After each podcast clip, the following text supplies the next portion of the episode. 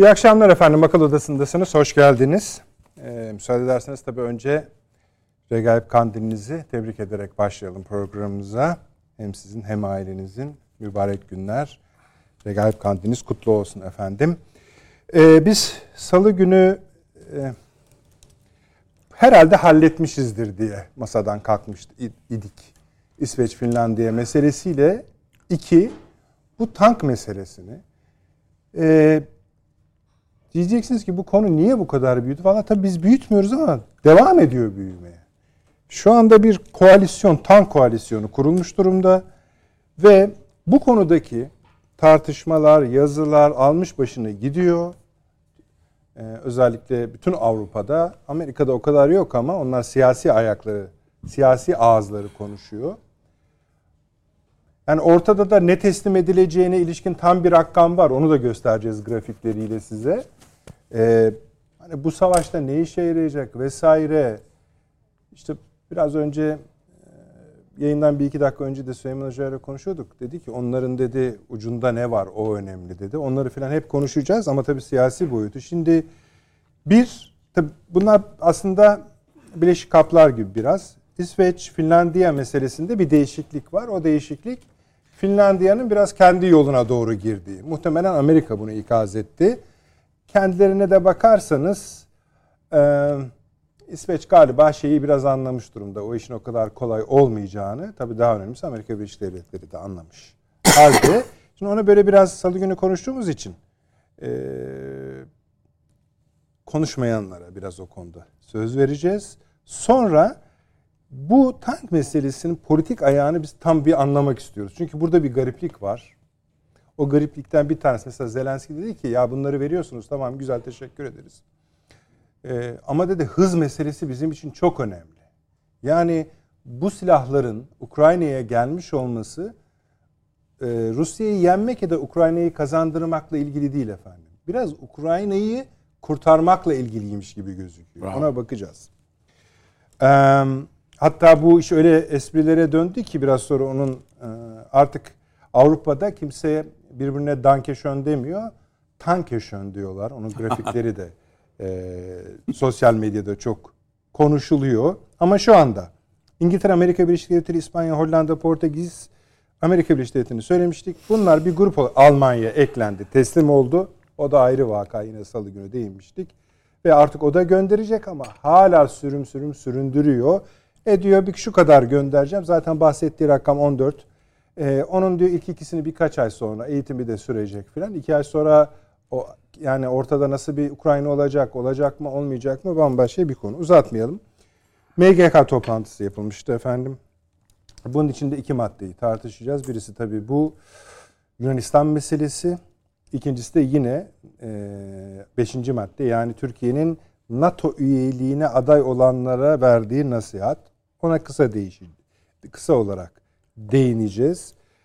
Bir kısa turumuz bu batılı basın yayın organlarının Türkiye ve e, Cumhurbaşkanı'na yönelik artık hani son olarak Stern ilk önce hatırlayacaksınız The Economist sonra da Bloomberg böyle bir saldırıda bulunmuştu. Stern dergisi e, Sayın Cumhurbaşkanı'na kundakçı Erdoğan. Bunu da düşünün. Yani bu bunu kapağı yüksek manşete çekiyorlar. Kur'an yaktıktan sonra kundakçı Erdoğan. İnanılmazlar.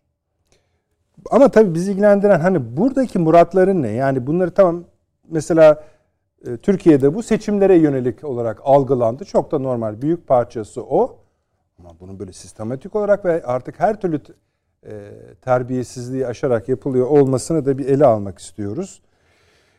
Buna rağmen bu ana konularımıza rağmen bir tane yeni gündemimiz var efendim.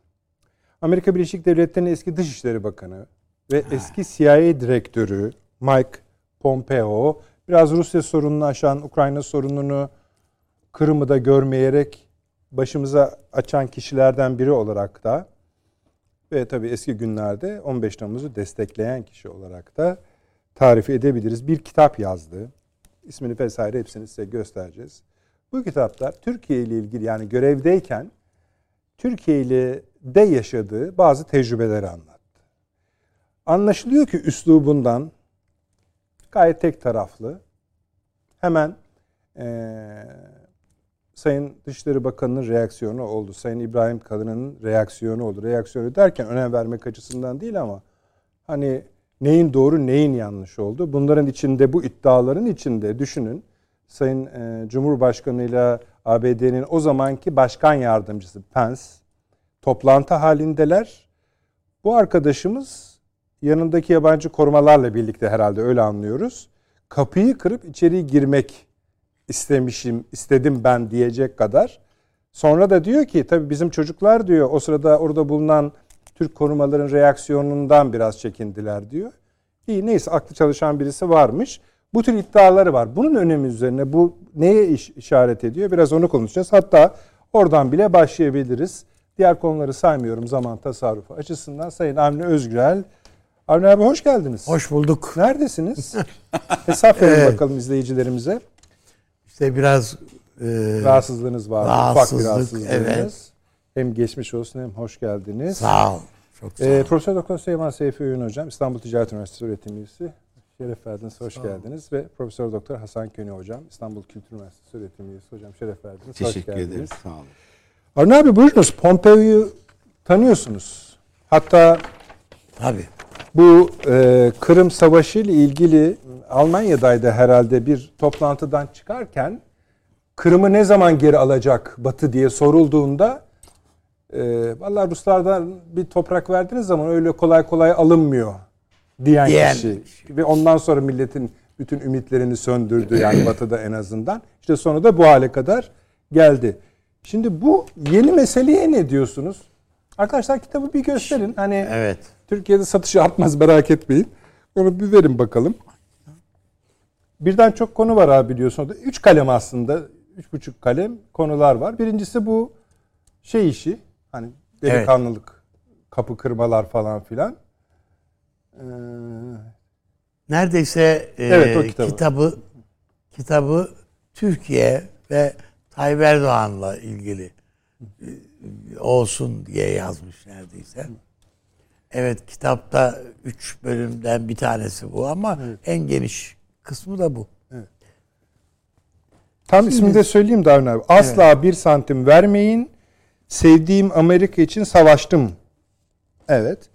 Ee, yani evet. aslında seçimlere de hazırım mı gibi oluyor. Evet adaylığını filan da şey yapan e, bir yani. çalışma.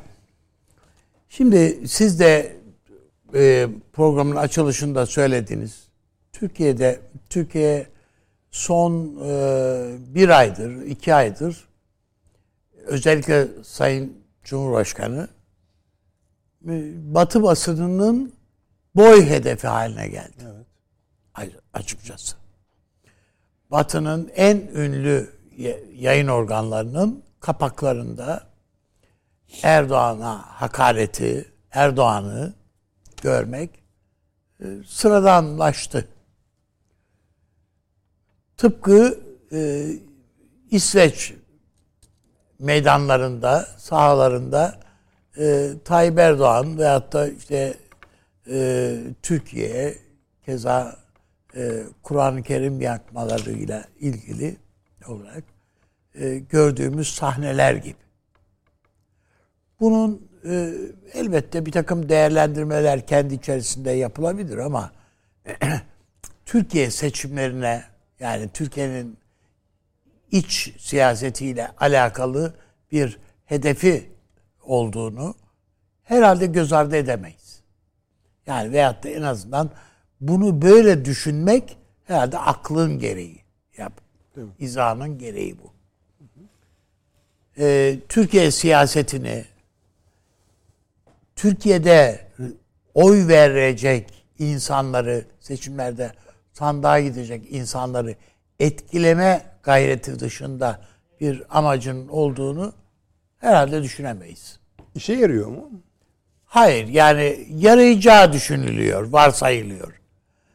Ama şuna bakılırsa yani Türkiye'de e, muhalif bir takım çevrelerin sürekli yurt dışında bir takım muhatap arayışları, gayretleri son birkaç aydır yoğun bir şekilde gördüğümüze bakarsak demek ki yani bunlar üzerinde bir etki uyandırma gayreti var. Ee, hakikaten etki uyandırır mı? Evet, onlar üzerinde etki uyandırıyor. Anlıyorum. Bu seçmen üzerinde etki uyandırıyor değil. O muhalif e, şeyde kanatın e, önde gelen isimleri nezdinde bir şey e, uyandırıyor herhalde. Yani amaç. E, hatırlarsanız e, yani hepimiz hatırlıyoruz. Seyircilerimiz de herhalde hatırlayacaktır.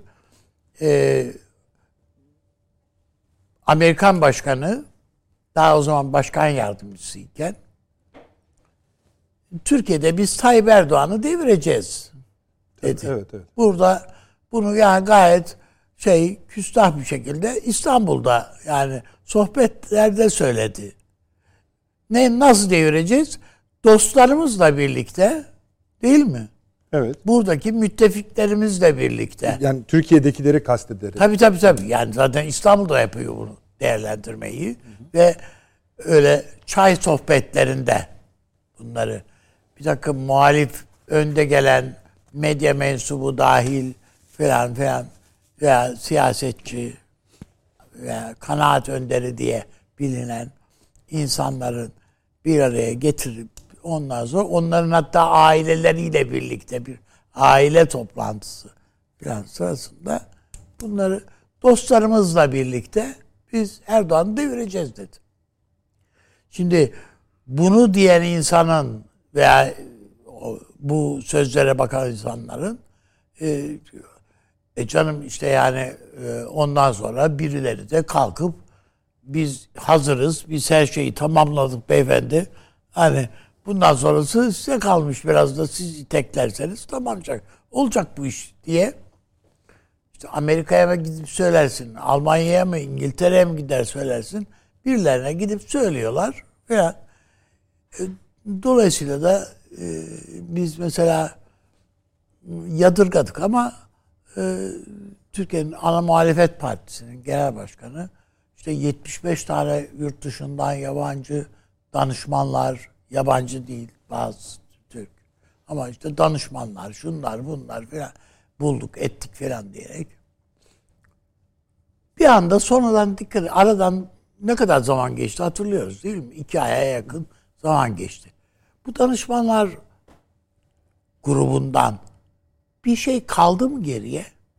Veya o şeyden işte CHP bir, Genel Merkezi'nde herhalde faturalar vardır. O kalmış olabilir. Muhtemelen yani işte o kadardır yani daha fazla. Yani çok, ne kadar büyük bir şeyle e, alayişle böyle gö- değil mi? Hı hı. Türk kamuoyuna sunulduydu. Müthiş, muhteşem nasıl bir şey e, efendim destek dünyanın her tarafından böyle bulduk ettik falan. Sonra kim? Kim o falan? Veya neydi? Ne oldu? Ki, yani o kadar ki Sayın Genel Başkan hanımı bile uyudu biliyorsunuz onları dinlerken. Yani bakıldığı vakit ortaya bir şey çıkmadı. Bugün de yine aynı tabloyla karşı karşıyayız. Yani öyle zannediliyor ki bu insanların nezdinde ister bunlar batılı medya patronları olsun, ister onlara itibar eden yerli Türkiye içindeki muhalif kesimler olsun. Dünyanın önde gelen gazetelerinin veya dergilerin kapaklarında Erdoğan aleyhine bir takım şeyler üretilmesi Erdoğan için çok kötü, olumsuz bir şey ya iş yapılmış gibi bir his. bunların tam aksine Erdoğan'a e, destek manasına da gelmiş olabileceği hiç akıllara gelmiyor. İnsanlar ya bu kadar çok hedef, boy hedefi haline getirilen bir kişiyi ne oluyor yani bu bu kadar? Yani iki hafta diye, önce değil mi yani? e, e, ayaklarından e, Evet, kuklasını asılan, as. evet. Sonra şeyi yak. Kur'an yak. Evet. yani The Economist, Bloomberg, diğer ka- kanalların bir de şöyle analizler var uzun uzun Reuters'in vesaire yapıyorlar. Hatta İngilizlerin iki defa yazdılar uzun uzun dediler ki bakın bu mesele artık Erdoğan meselesi değil. Evet. Velev ki gitti, kaybetti seçimi. Ondan sonra geri kalan Türkiye'den de çok şey yapmayın. Hani gelecekler de değiştirecekler, değiş, değiştirecekler değil. Değiştirebilirler zannetmeyin yazıları Evet. çıktı İngiltere'de. Şimdi bir de şöyle bir şey var. Yani zannedi bunlar bu yazılar çıkıyor. Türkiye'den bir takım tepkiler yükseliyor biliyorsunuz. O, Efendim işte AK Parti'den veyahut da işte e, o sağduyuyu muhafaza eden insanlardan bir takım tepkiler yansıyor. Dikkat ederseniz Amerika'dan veya şuradan buradan Hiç. hiç efendim tam Erdoğan aleyhine sesler yükselmiyor. Dikkat et. Ha bu yani öyle e, yani o dergiler istikametinde bir siyasetçi saldırısı o noktada gel aynı üslupla gelmiyor Türkiye'ye. Yansımıyor. Bu neden? Türkiye çünkü cevabını yine siyaset çevreleri verecek. Halbuki bu bir basın kavgası gibi. O seviyede tutmaya çalışıyorlar. Artık biliyorlar ki Ta- Tayyip Erdoğan'a dönük, dönük onu hedef alan siyasi söylemler söylemler siyasetçi siyasi çevrelerin yapacağı değerlendirmeler olumlu bir etki meydana getirmiyor kendileri açısından. Dolayısıyla e, Türkiye'dekilere bırakıyorlar işin geri kalanını halletmeyi. Onlar daha masadan kalkamadıkları için. İşte bu tabii yani Türkiye'deki o dostlarımız, ortaklarımızla birlikte biz bu devireceğiz dediler. Ama o da gecikiyor. Bir türlü yapamadılar yani. Na- Nasıl bir aday çıkaracaklar da o devirecekler filan. Onu şey yapamadılar filan. Halbuki şöyleydi. Ee, re- seçim günü ilan edilsin. Bir saat sonra biz adayımızı açıklayacağız dedi Sayın Ha, evet öyle ama tabii bir ay önce Muha- bir ay önce mi? Partisi Tabii. lideri. Öyle bir dedi, saat sonra evet. açık- E tamam seçim gü- günü ilan edildi. Aday da ilan edildi. E Evet. o günden bu, ya- bu yana de toplantılar devam ediyor. Önümüzde de bir toplantı daha var. Orada da açıklanacağı falan şüpheli. Yok hiç zannetmiyorum ben. Hatta yani ana muhalefet partisinin e, Büyükşehir Belediye Başkanlarının tamamının katıldığı bir toplantıda beyefendi sizi genel başkan şey aday yapıyoruz. Yani ilan edelim de bitsin bu iş dediler. Aman sakın ha dedi. Tabii ikaz etti orayı. Yani öyle toplantıda öyle bir şey söylenmesin. Evet sakın ha böyle bir şey olmasın dedi. Ee, ama millette ve yani veyahut da o çevrelerde de bir beklenti var. Yani olsun. Yani bari bir isim açıklansın diye. O hiçbirisi yok Bari maalesef. isim, isim açıklansın ne demek abi? Böyle Cumhurbaşkanı adayı olacak bu isim. E tamam, e tamam anladım da yani bir şu anda o altılı masaya olan şeyde hani diyelim oy oranı A, A rakamı ise A eksiye dönüştü.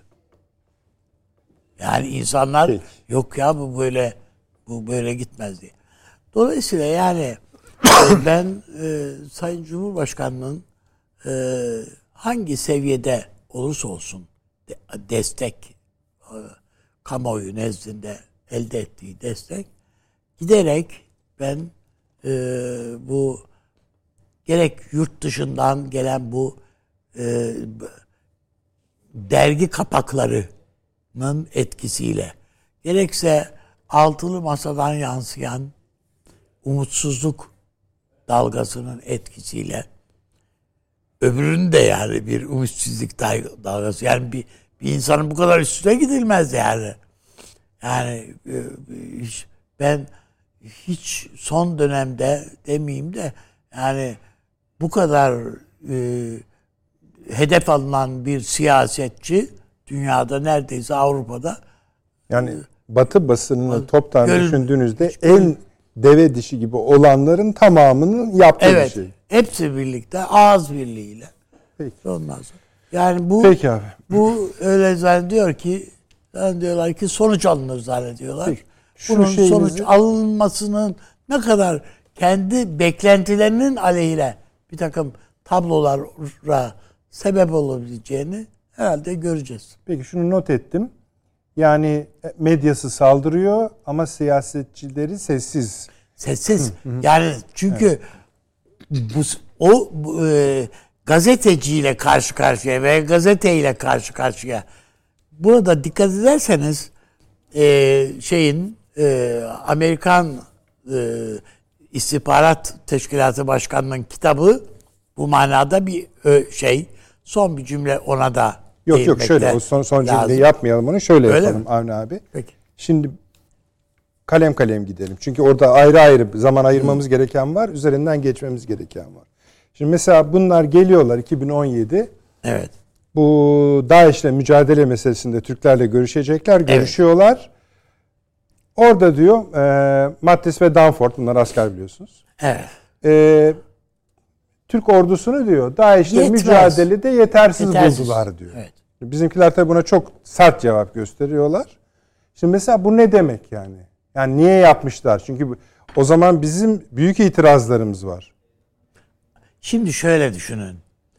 Bu DAEŞ konusunda Türk ordusunu yetersiz görme aslında Amerikan siyasetinin üstüne oturduğu anlayış, zihniyet. Ha, tamam. Ha, yani bu bir... o gün var, bu bugün de var. Bu düşünce tabii, bugün tabii. de var. Evet. Yani Ama neden işte neden biz PKK ile yan yanayız? Çünkü, Çünkü Türk ordusu DAEŞ'le DAEŞ mücadelede yetersiz. Evet. Bu değil mi? Ya e, ve bunu söyleyen CIA başkanı. Sonra da Dışişleri Bakanı. Ve Dışişleri Bakanlığı yapmış. Hatta aynı zamanda da yaptı bir süre. Evet. Şimdi, dolayısıyla bakıldığında yok efendim e, biz ortada DAEŞ diye bir şeyin hala var olduğu biliyorsunuz tevatür yani. Böyle bir şey yok yani ortada henüz. O zaman da ne kadar vardı, ne kadar yoktu tartışılıyor, tartışılır. Ama DAEŞ Amerika Birleşik Devletleri'nin kendi ürettiği bir silahlı güç. Hiç bunun lamicimi yok. Oradan oraya, oradan oraya taşıdıkları silahlı bir güç.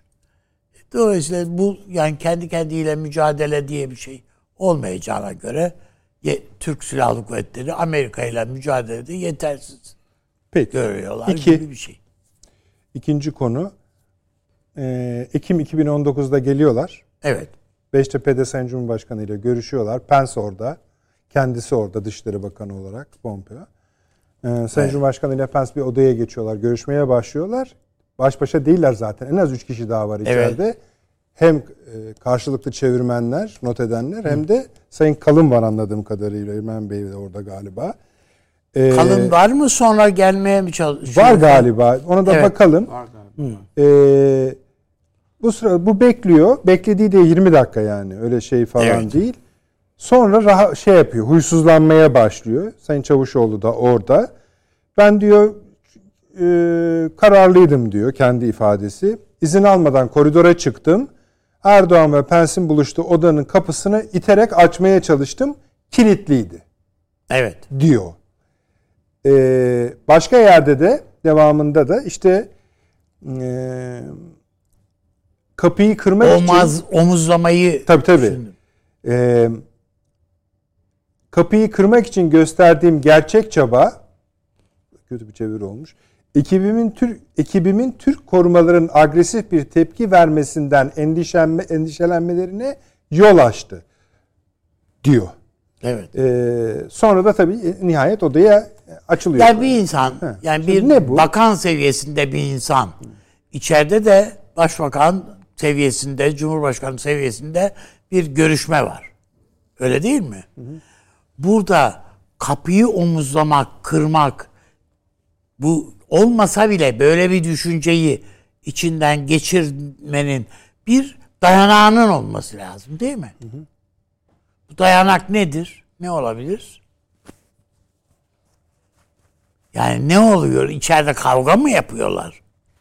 Tayyip Erdoğan... Kaygınız ne? Ya sebep ne senin bu? Ya hiç böyle bir şey, hiç böyle bir kaygıya gerek olmayan bir Sorulduğu olay. zaman da şöyle diyor. Üstelik de senin ülkende bu. Evet evet. Video yu seyrettiriyor olabilir. Evet. 15 Temmuz'un Ha, o- diyor. Saat. e, ne, ne olmuş? Ne var? Ne var? O çok uzundu diyor. Değil mi? Tabii. O video çok uzundu. E var uzunsa uzun. Yani hiçbir gerekçesi, hiçbir dayanağı olmayan bir tepki. Omuzlasan ne olacak, omuzlamasan orayı ne olacak? Kaldı ki yani bütün bunların hepsi palavra.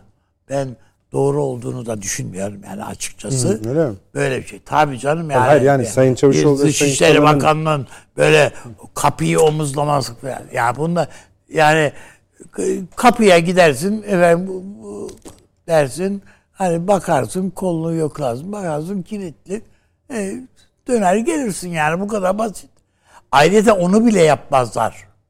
Normalde bir şey diplomatik bir şey de eğer senden görüşmek istiyorsa birileri dışarıya çıkar seni davet ederler ya da sen içeriye not bir şekilde gönderirsin yani.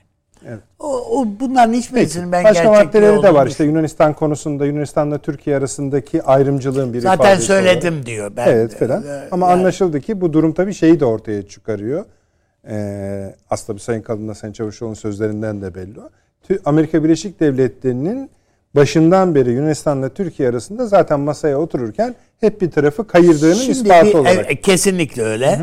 Burada bir şey var ayrıntı ya bizim üstünde durmamız gereken bir şey. Şimdi bizim e, gerek Dışişleri Bakanımız gerekse işte İbrahim Kalın filan bunlar o zaman da görevliler, görevdeydiler. Şimdi de görevdeler. Bu, bu Pompeo ise görevden ayrılmış insanlar.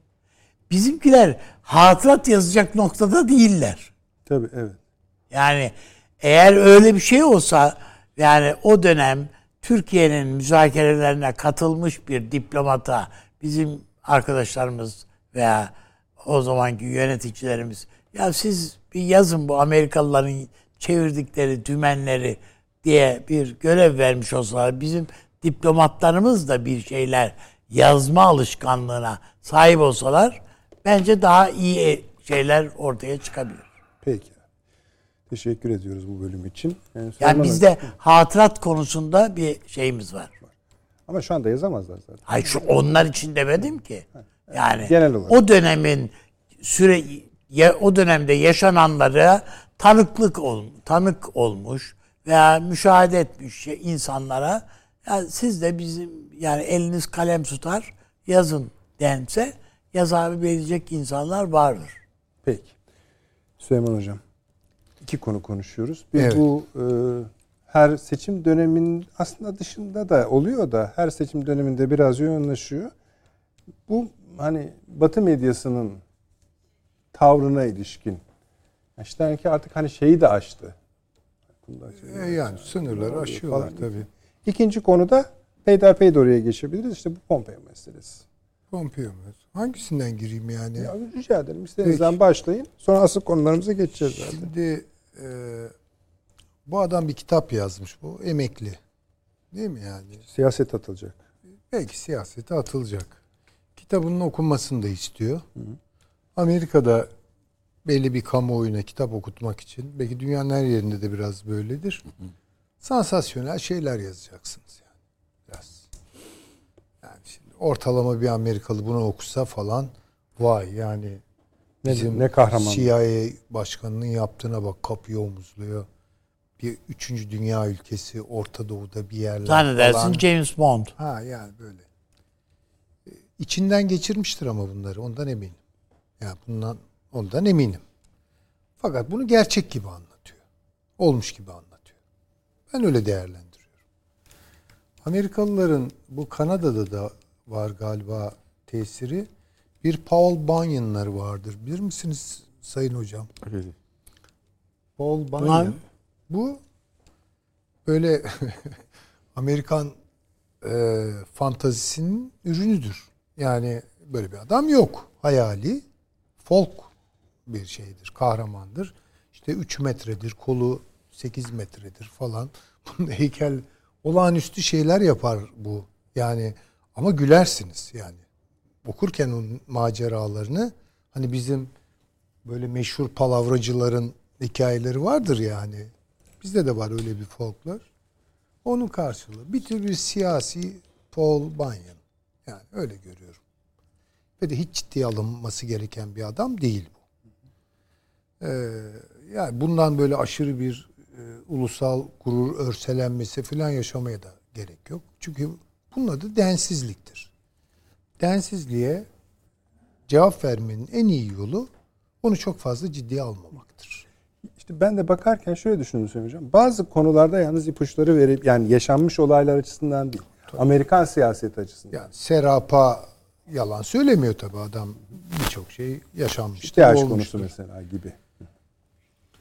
Yani ben tabii kitabı okumadım. Okuyacağım da hiç zannetmiyorum. Onu da söyleyeyim. Ee, yani e, bazı tespitleri vardır vesaire. Yani şimdi şöyle düşünelim. Esas böyle adamlar nereden çıktı? Yani bu Amerikan siyasetinden çıkar. 60'larda da çıkmıştır. 70'lerde de çıkmıştır. Amerikan siyasi elitlerinin kendi içindeki hiyerarşide bu tez, bu tip düşük bir sürü adam vardır. Eski validir, bilmem emniyet müdürüdür, bir, bir belediye reisidir bir yerlerden filan girmiştir yani siyasete. Ya Bir de tabii rafine kadroları vardır. Şimdi Amerika'da problem galiba siyasi elitler açısından bu farkın biraz bulanık hale gelmesi. Yani böyle bir adamın CIA'nin başına getirilmesi, bakan yapılması vesaire pek böyle mutat olmayan şeyler. Ama bunu Trump gibi bir başkan yapabiliyor. Yani çünkü Trump da biraz olağan dışı bir e, figür. Amerikan başkanlar tarihi içerisinde. En azından yakın dönem. Kuruluş döneminde filan çok tuhaf adamlar orada da var.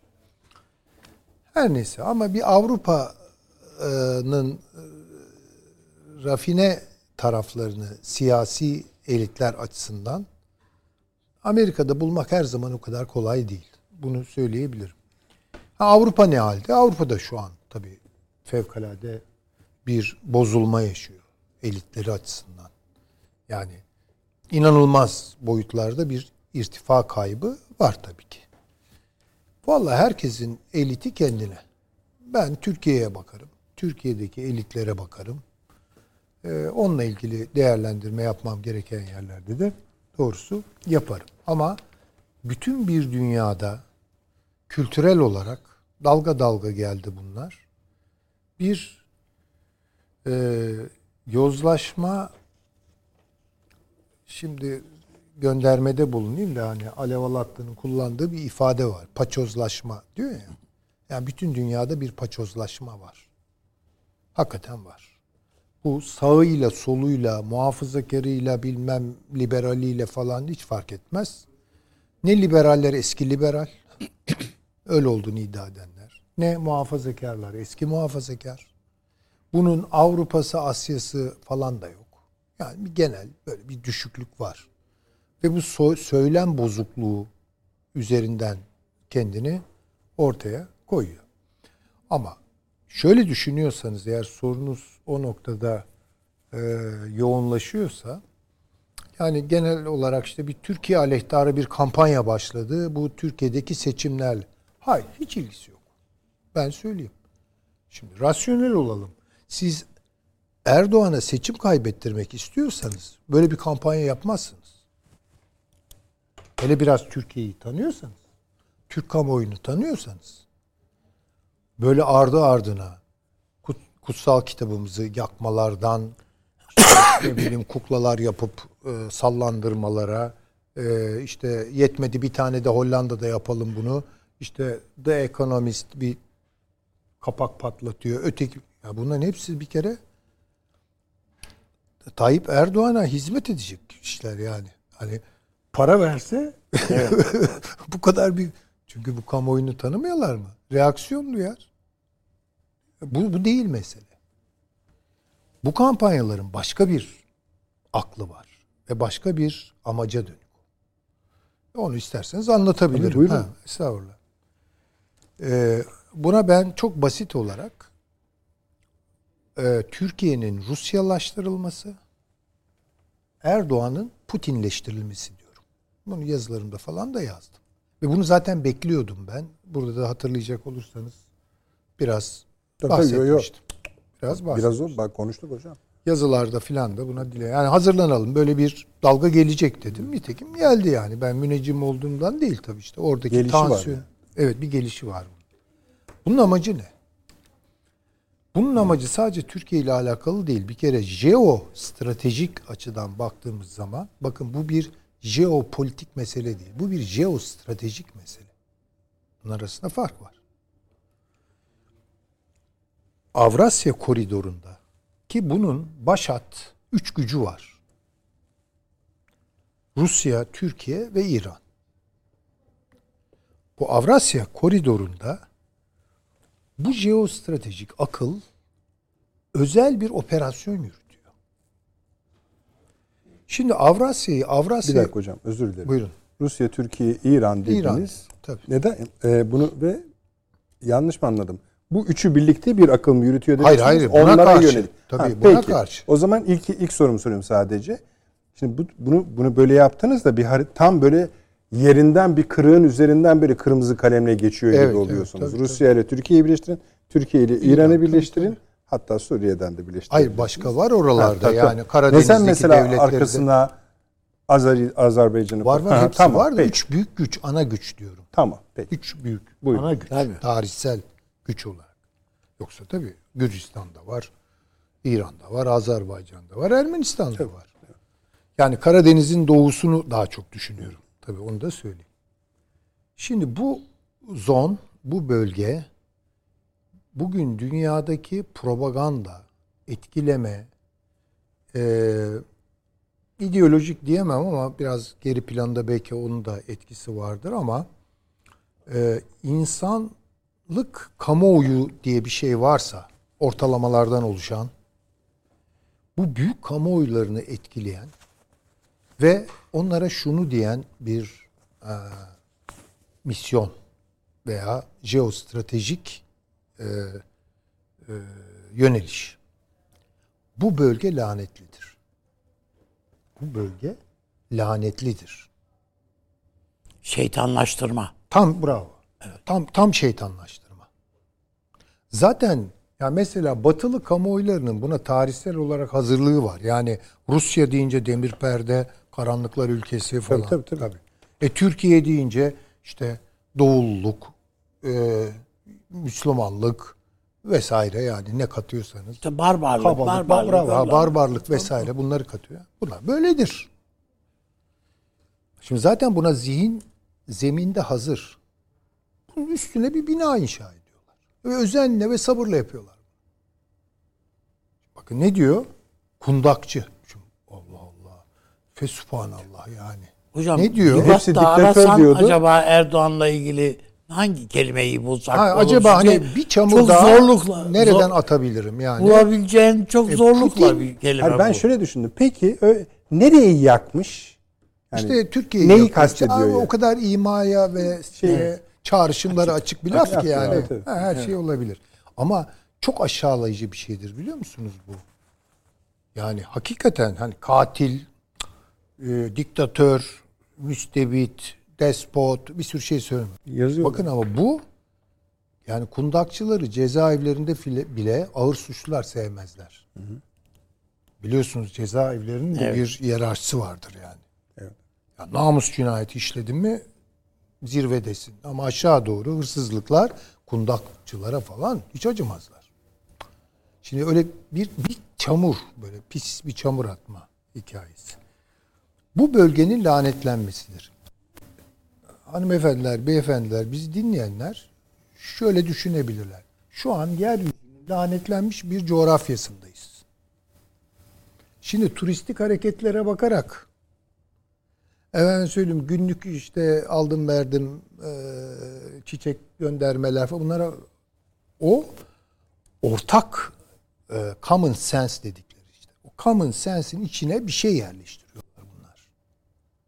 Zaten bunun ta oryantalist külliyata kadar geçmişiz. Zaten yani zina batı açısından söylüyorum. Bu burası lanetlenmiştir artık. Buradan çıkışı yok. Ben söyleyeyim. Ben söyleyeyim. Rusya bu işin içindedir. Türkiye bu işin içindedir. Bunun seçimlerle falan bir alakası yok. Öyle söyleyeyim. İran bunun kenarında ve kıyısındadır. Yalnız. Dikkat. Yani onun kurtarma şansı var gibi Bunun mi? kurtarma şansı var. İnanır Kurtarma mısınız? de seyircilerimiz yanlış anlamasın. Ve Kimin bu çok çalışılması kimin- gereken Eyvallah. bir şey.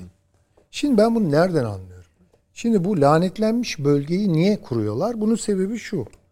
Avrupa ile Asya arasındaki Avrasya yani kaçamazsın. Böyle bir coğrafya burası. E bir de buna ek olarak, ilave olarak Rusya'nın doğalgazı, kaynakları vesairesi var. E, edebiyatı var efendime söyleyeyim. Çaykovskisi var. Romanları var, Dostoyevskisi var bilmem ne. Hepsini safra atar gibi attılar. Dikkat edin. Safra atar gibi attılar. Hiç acımadılar. Dolayısıyla bir, Avrasya lanetlenecektir. İki, Avrupa yalnızlaştırılıp çaresizleştirilecektir. Kıta Avrupa'sını kastediyorum. Ve başta Almanya'yı kastediyorum. Bakın, Almanya'nın inatla, ısrarla sürdürdüğü bir hata. Şimdi şeyden beri, Willy Brandt'tan beri doğuya açılıyorsun. Ruslarla değil mi yani? işte anlaşmalar yapıyorsun. Soğuk Savaş'ın içinde yaptılar bunu. Değil mi? İşte gitmeler, gelmeler filan. Çok güzel. Bağlar güçleniyor. Değil mi? Merkel dönemi bunun son etabıydı. Ya sen eğer Rusya ve ardından Çin açılımı yapmak istiyorsan Türkiye'yi harcayamaz. Değil mi? Türkiye'yi harcayamazsın. Israrla bunu yapmadılar. Bakın İran'la anlaştı Almanya. Ya Fransa ve Almanya'nın İran'la ilişkileri çok iyidir. Başından beri. Fakat Türkiye ile asla anlaşmadılar. Türkiye onlara böyle battı. Onun için bu açılımları da akamete uğradı. Halbuki şöyle düşünelim. Claudio Roth gibilerini göndereceğine Türkiye ile anlaş değil mi yani? Türkiye'yi Avrupa Birliği'ne al mesela. Akıllı bir Almanya bence bunu yapar yani. Al. E ne olur? Tablo çok farklı olurdu. Bugün Almanya'da daha fazla direnebilirdi. Bu hatayı yaptılar ve ısrarla yapmakta da devam ediyorlar. Hala bugün el yem devam ediyorlar. İnanıyor musunuz? Hocam Öyle. yani ta imparatorluk döneminde yani 14. 15. 16. yüzyılda da İran'dır bunların gözdesi. Hep Almanya'nın. İran'dır. Yani e, bakmayalım Reagan döneminde işte şeytan işte İran falan. Şer filan. eksenleri. Şer eks- e, geçiniz onları. İran'la son tahlilde bunlar anlaşırlar. Bakın İngiltere'de anlaşır, Amerika'da anlaşır, e, efendim söyleyeyim Avrupa'da anlaşır her neyse. Fakat Rusya ile bunu asla istemezler. Türkiye ile asla ve kat'a istemezler. Niye? Bir ön yargıları var ve bunu zihinlerinde aşamıyorlar. Halbuki sonuçta bunun faturasını bir de Avrupa ödeyecek. Yani Avrasya'yı lanetliyorsunuz. Avrupa'yı da çağrını açar bırakıyorsunuz. Bu İngiliz haklı. Bu Amerikan haklı. İran konusunda İsrail o sizin dediğiniz kenarda durma pozisyonunu kurtarabilir mi yoksa gömebilir mi? Yani bakacaklar. Yani İran'ı şu an tabii bağırlarına basacak durumda değiller yani. Ama Yani orada e, hem size katılıyorum hem kat, şöyle katılmıyorum.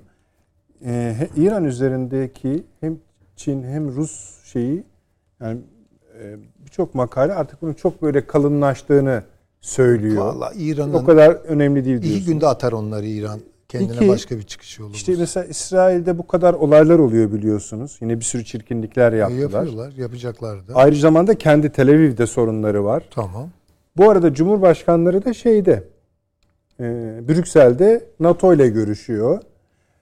Yani İsrail'in İran konusundaki tutumunu netleyebilirsek nereye doğru gidip gidemeyeceği konusunda daha çok fikir sahibi olur İran'la? İran'ı şu an gündemlerinde tutmuyorlar. Tutmuyorlar. Şu an gündemlerinde Rusya artı Türkiye var. Bu çok açık.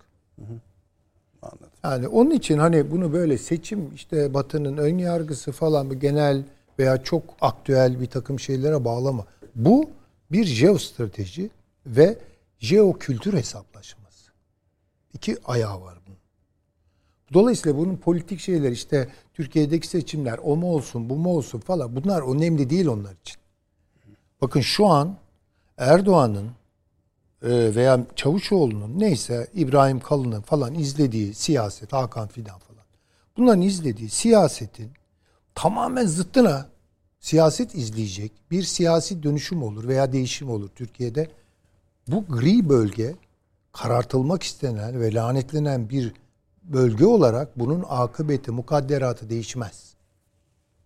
Belki de o Bu- bu orada çok- onu kastediyorlar belki de. Ondan sonra da durum aynı filan İşte diye. tabii ki canım tabii yani onun için çok ilgilenmiyorlar. Ha bakıyorlar tabii takip ediyorlar. Yani biri birini destekliyor, biri ötekini. Neyse ben bunları zihnimde şeması var benim ama burada söylenmez tabii. Ama bunlar hiç önemli değil.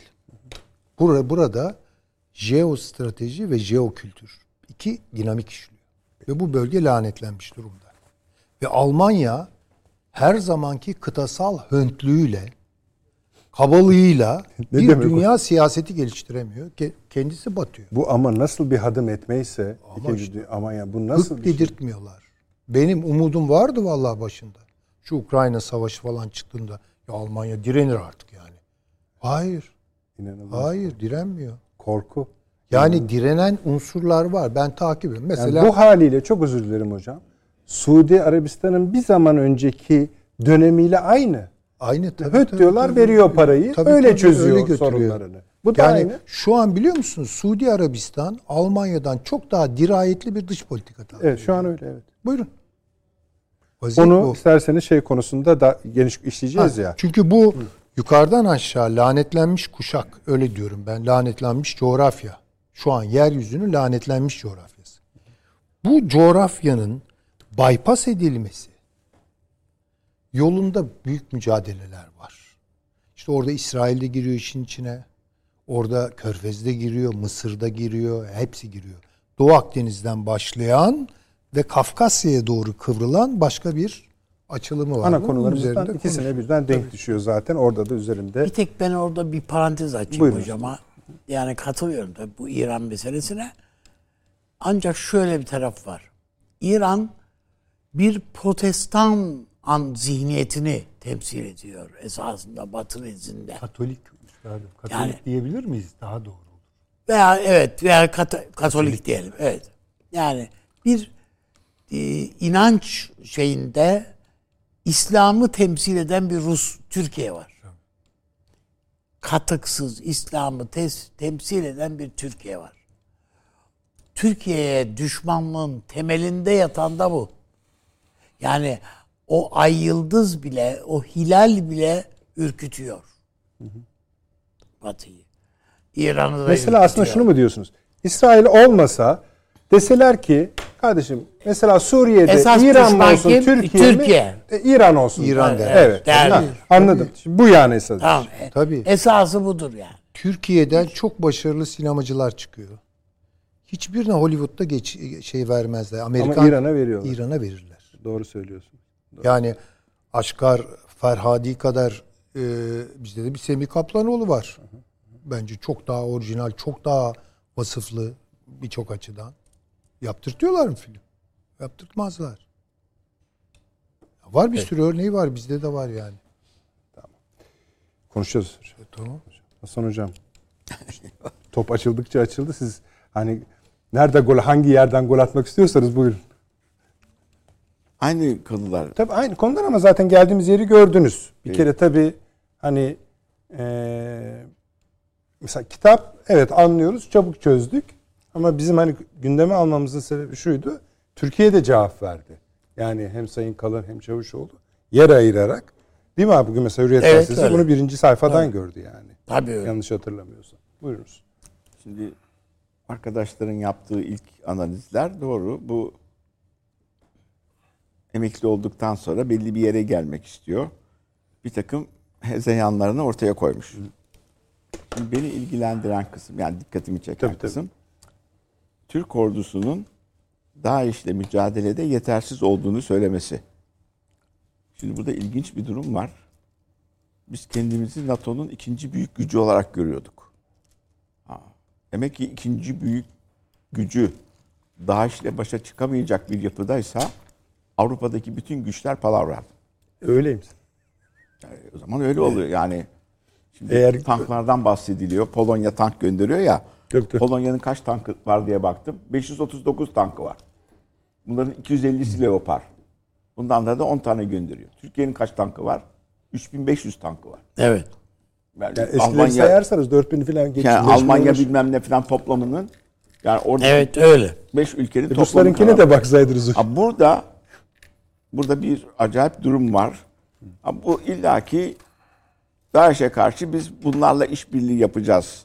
Ha, biz aslında yeni bir yapı oluşturuyoruzun üstünü saklama olayı bu. Tabii yani PKK ile yapacağız bir şey işte bu budur Ha, cevabımız bu, bu. diyorlar. Öbür tarafta zaten e, peşmergelerle bir sistem kurmuşlar.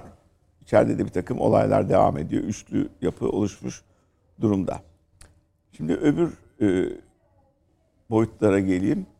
Biliyorsunuz bu John Bolton vardı. E, bu Trump'a da bir kitap yazdı. Trump nasıl çuvallıyor falan filan. Trump'a en çok e, yakındığı konulardan biri Suriye'den Amerikan ordusunu çekmeye çalışması. Peki nesine dokunuyordu? E oradaki işte bizim yanımızda olan YPG ve PKK'yı YPG PKK demiyor. Yalnız bırakıyor. YPG'yi yalnız bırakıyorsunuz. Buna Amerika'da büyük reaksiyonlar. En büyük reaksiyonlar da e, Yahudi lobisinden geldi. Musevi demiyorum. Musevilik bir dindir Yahudilik. Şey, ondan geldi filan. Trump zor durumda kaldı ve kabul etti, geri döndüler. Adam da istifa etti. Fakat işte Cumhuriyetçi grubun önemli bir e, adamı olarak e, yazılarına devam ediyor. O da bir yazı yazdı biliyorsunuz. Cumhurbaşkanı haline. Peşinden diğerleri yazdı. Şimdi bu tür yazılarda benim arkadaşlara ek olarak gördüğüm şeytanlaştırma 2-3 nedenle yapılır. Bu Kaddafi'ye yapıldı.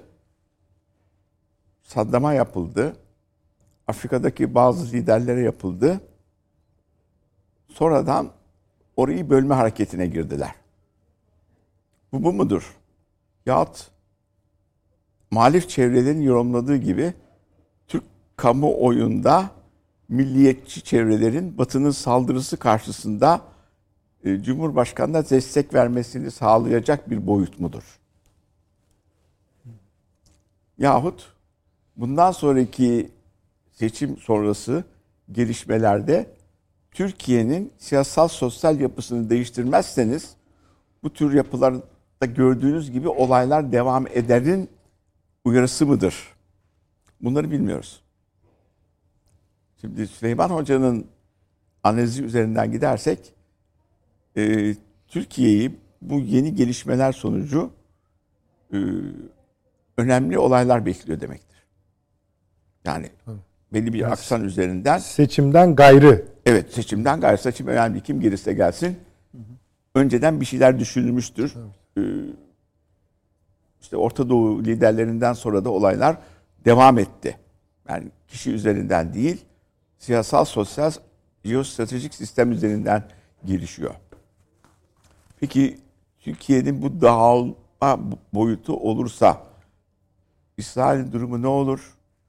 İran'ın durumu ne olur? İran gitti Çin ve Rusya'nın bulunduğu konseye girdi. Orada kendisini bir yere topladı. İşte Kuzey Kore var falan filan. Türkiye tam iki kuşak arasında orta bir yerde.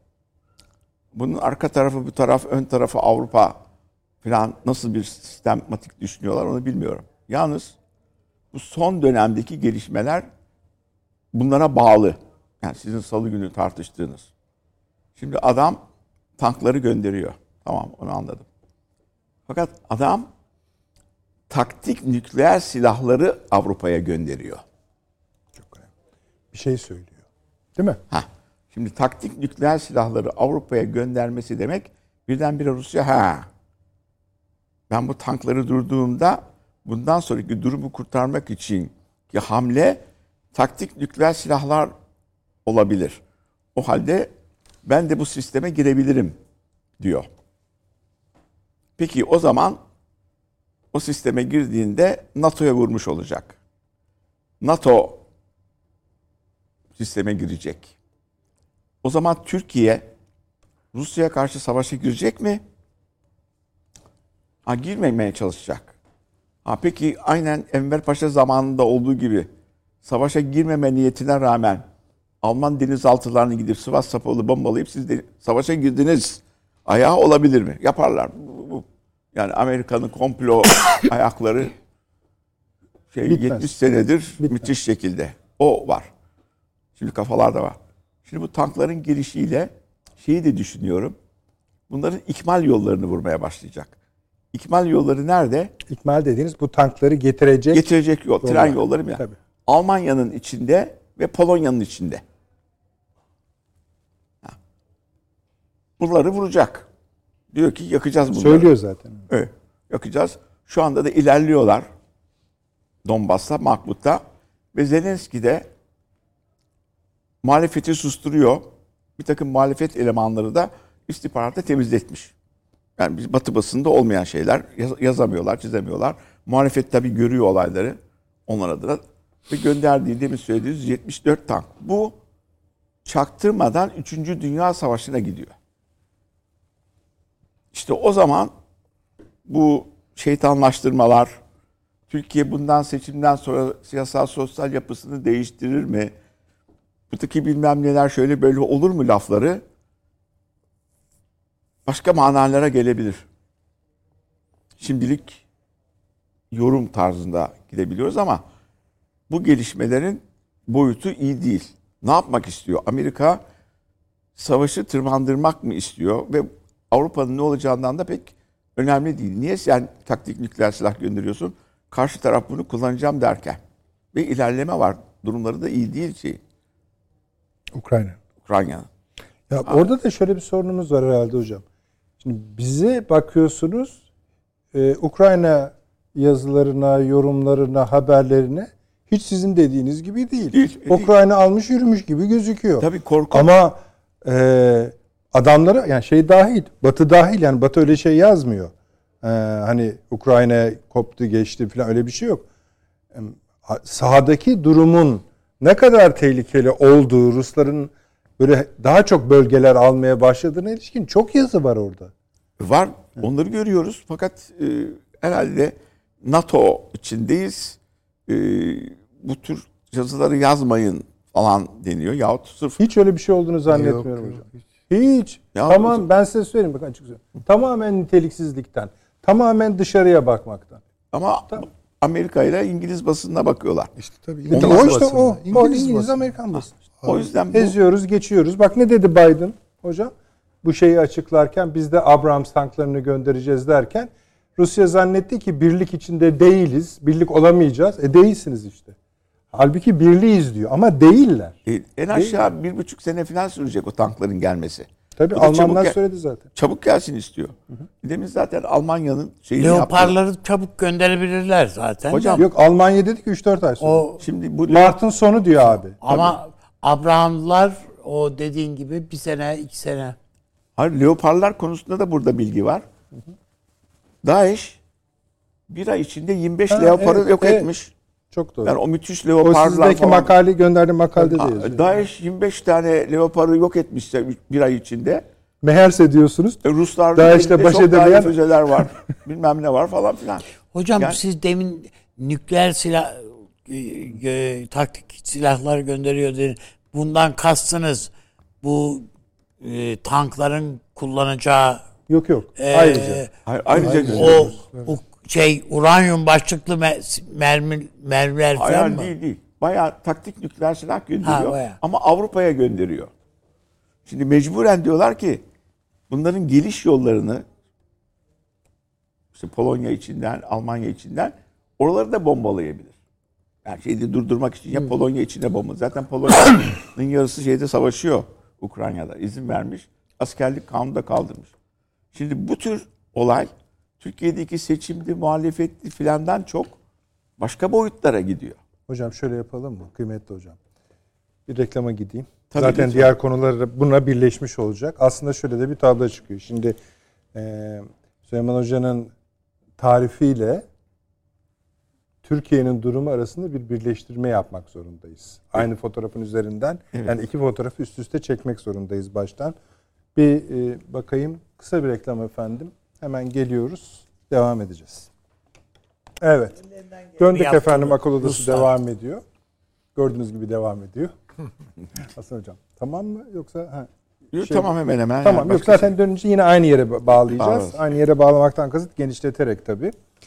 Şimdi ama arada şeyi söylediniz o çok doğru. Bu e, İsveç'teki olayda yani Kur'an yakma meselesinde bir gariplik olduğu belliydi. Nitekim bu gazeteciyle şimdi gazeteciyle şey Kur'an'ı yakan adam kavga etmeye başladı. Onlar beni sevk etti diyor.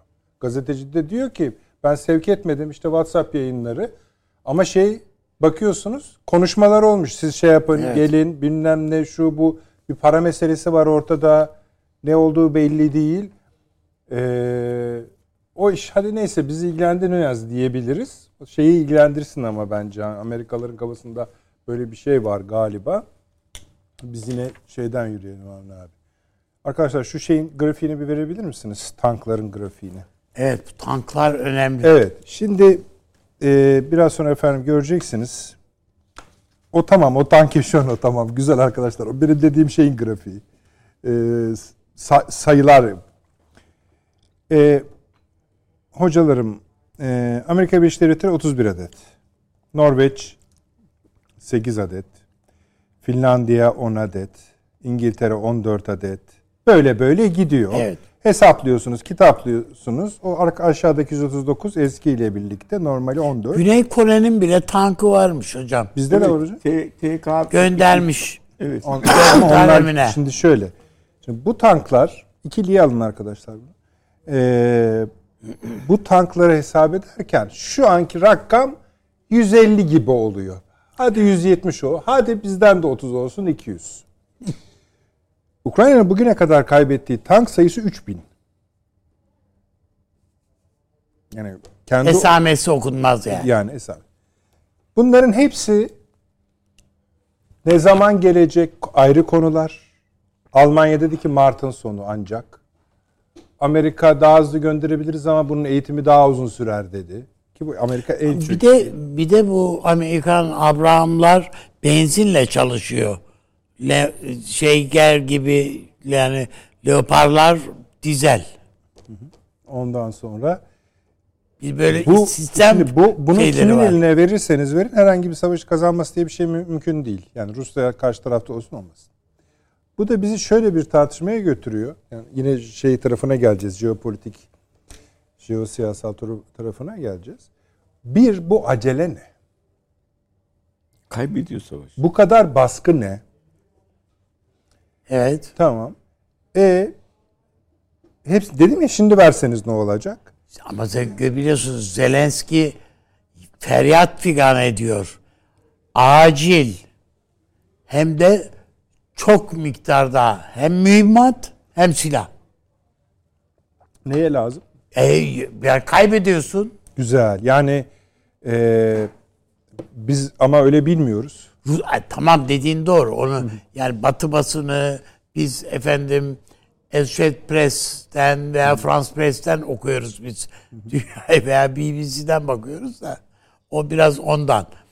Halbuki Rusların yaptığı bir açıklama var. Yani bu tank meselesi gündeme geldiği vakit bu İkinci Dünya Savaşı'nın ünlü bir savaşı şeyi var. Tank savaşı var. Kursk. Yani o bir e, tank savaşı.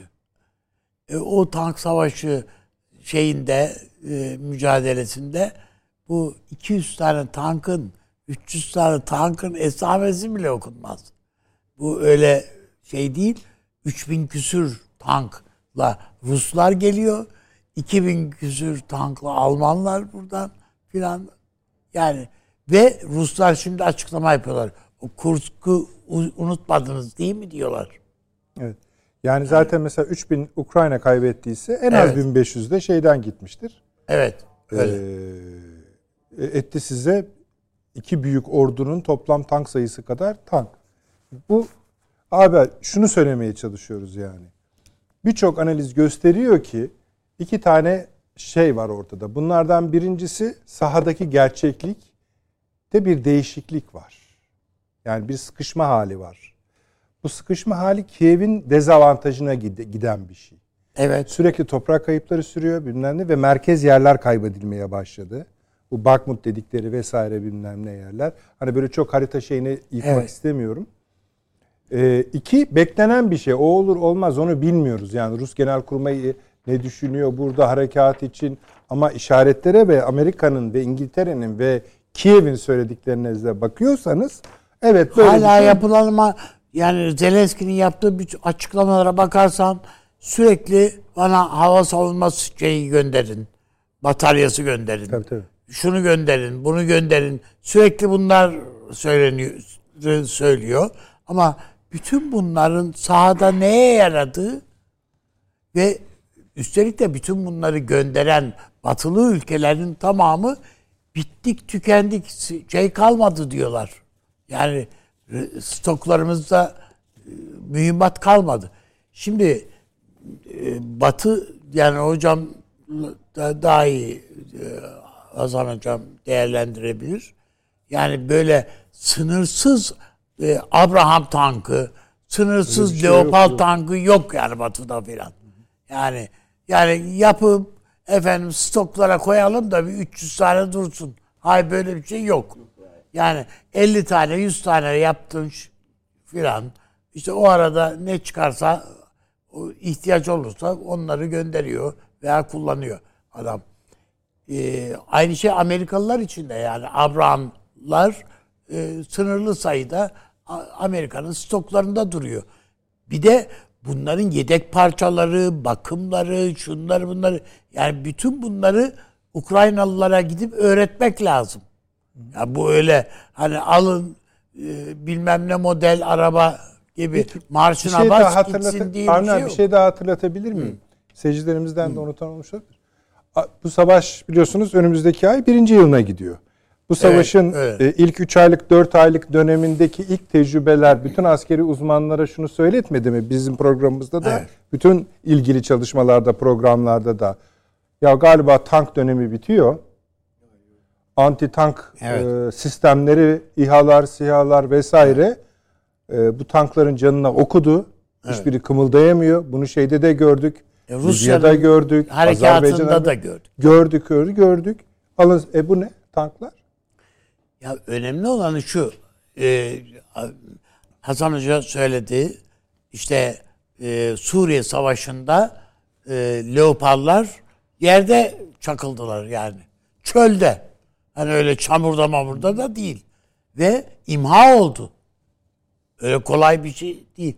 Yani bu e, o kadar da e, matah bir şey değil ama bir şov var ortada. Yani işte yere göğe koyamıyoruz biz de öyle değil mi yani Leopard tanklarını dünyanın en müthiş tankları bunlar filan diye olağanüstü bir şeyler diye. E yok işte gördük. Yani İkinci Dünya Savaşı'nda da bu Alman tanklarının büyük kısmı e, dondu. Yani Rus tanklarının yani Rusların karşısında dondu. Fark etmez. Yani önemli olanı şu. Ukrayna kaybediyor. Ve ne kadar e, şey olursa olsun hain ben öyle görüyorum yani Zelenski'yi. Olursa olsun e bunun da bir sınırı var yani. Yani nihayetinde senin evin kapısına geldiği anda bu iş bitiyor yani. Abi Ha. şey yani şu, bak Yani iş Ruslar Kiev'e geldikleri anda bitecek zaten bu iş. Tamam. Avni abi e, tam da onları konuşuyoruz. Şimdi diyelim Ukrayna kaybediyor. Tamam. Ben de yani Kesinlikle Tabii, kaybediyor. Tabii tabii. Ee, mesele şeyin kaybedilmesi yani Ukrayna düş, düşerse benim bir tek üzüldüğüm nokta masum ve İnsanlar tamamen hani Tabii canım öyle. harcanmış insan yani Evet. genç bir sürü milyon yüz binlerce insanın ama bunun dışında şuna üzülmüyorum. Asıl mesele şu. Kiev düştü düşerse Evet. bunun Amerika'ya da Avrupa'ya da bizi de etkileyecek siyasi sonuçları olacak. İşte bu 3. Dünya Savaşı dediği hocamın o. O. Yani bunun acısını bizden çıkaracaklar adamlar. Bu. Yani Türkiye'de dahil kim herkese ateşe atmanı atmaya Amerika şey peşte. Bir an evvel diye hem de. Uzakta olduğu için kendisi bu yangından kesinlikle etkilenmeyeceği insan kaybı olarak etkilenmeyeceği düşüncesinde. O yüzden e, yani ölen ölür, kalan sağlar bizimdir. Az, az önce hocam söyledi nasıl işte Sivas Topolu bombalanmışlar e, e, bombalayarak Birinci Dünya Savaşı'na girdiysek iki tane de bize gönderirler bir şey. Biz de Palas Pandras hiç ummadığımız bir savaşın içinde buluveririz kendimizi. Bunlar olmamış şeyler geçmişte değil bu oldu. Bizim bir de böyle Almanlar uğruna böyle aptal aptal yaptığımız işler de var. Yani o e, şu anda e, Litvanya taraflarında yani Galicia cephesi diye bir cephe açtık ya biz. Durup dururken 2500 şehit verdik. Yani hiç gereksiz yere sırf Alman orduları rahatlasın, eli rahatlasın diye yaptık onu. Böyle ittifaklar içinde Türkiye'nin yaptığı böyle jest anlamında böyle gereksiz işler de var yani geçmişte. Dolayısıyla yani bunların hiçbirisi hepsi yaşandı ve hiçbirisinden biz bir ders henüz çıkarmadık. Bugün o dersleri çıkardık esasında. Türkiye o yüzden doğru düzgün bir dış siyaseti izliyor. Valla Ukrayna'da Ama öyle o ama iz o izlenen Şimdi- siyaset işte bugün bu dergi kapaklarını ortaya çıkarıyor. O o siyaset. Yani hem NATO ülkesisin, hem NATO'nun ikinci büyük ordususun. Efendim e, bu siyaseti izliyorsun ve NATO'da herkesi zorluyor adam. Sen şu kadar kaç tank verdin? Sen ne kadar savunma silahı veriyorsun? Öbürü bilmem ne veriyor filan. Ve Türkiye'ye bakıyor. Türkiye'den yaprak kıpırdamıyor. tabii hem yaprak kımıldamıyor hem de adam isteyemiyor bile. E tamam yani yaprak kıpırdamıyor ve evet dediğin doğru isteyemiyor bile. E, şimdi bunun da bir şeyi faturası olmalı Türkiye'ye. O da ne? Al bu sana işte ekonomistin kapağı. Al sana Stern'in kapağı. Şu o. Yani bu böyle gidiyor bu. Bu mücadele. Ortaya. Şöyle bitirelim sizin bölümünüzü. Önemli. Bir- de şimdi şöyle bir analiz yapılıyor. O da Ruslara bakarak yapıyorlar. Bütün şimdi bu çatlağı söyledikten sonra. Şimdi bu bir takım e, değişiklikler yaptı ya orduda. Dedi Evet. ki asker sayısını ben bir buçuğa çıkarıyorum. Şu şu şuralara ordular kuruluyor. Şu komutanlıklar şuraya bağlanıyor vesaire vesaire. İşin en başına şeyi getiriyor.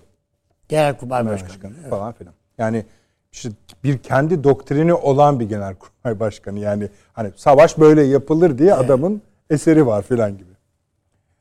Ee, şöyle diyorlar. Kızıl Ordu'nun geri dönüşü. Bunu şeyler söylüyor. Ruslar söylemiyor. Diyor ki bunu durdurmalıyız. Yani bu başka bir forma eğilmeye başladı iş. Bu e, yani hiç istenmeyen bir tabloda çıkarabilir. Böylece Süleyman Hoca'nın dediği gibi hani Biraz işte o e, geçmişte Ruslar da bu işin çok farkında değillerdi. Çok met ediyorlardı Kızıl Ordu'yu. E, sonra E, onun komutanını unuttular ama. Troçku'yu unuttular.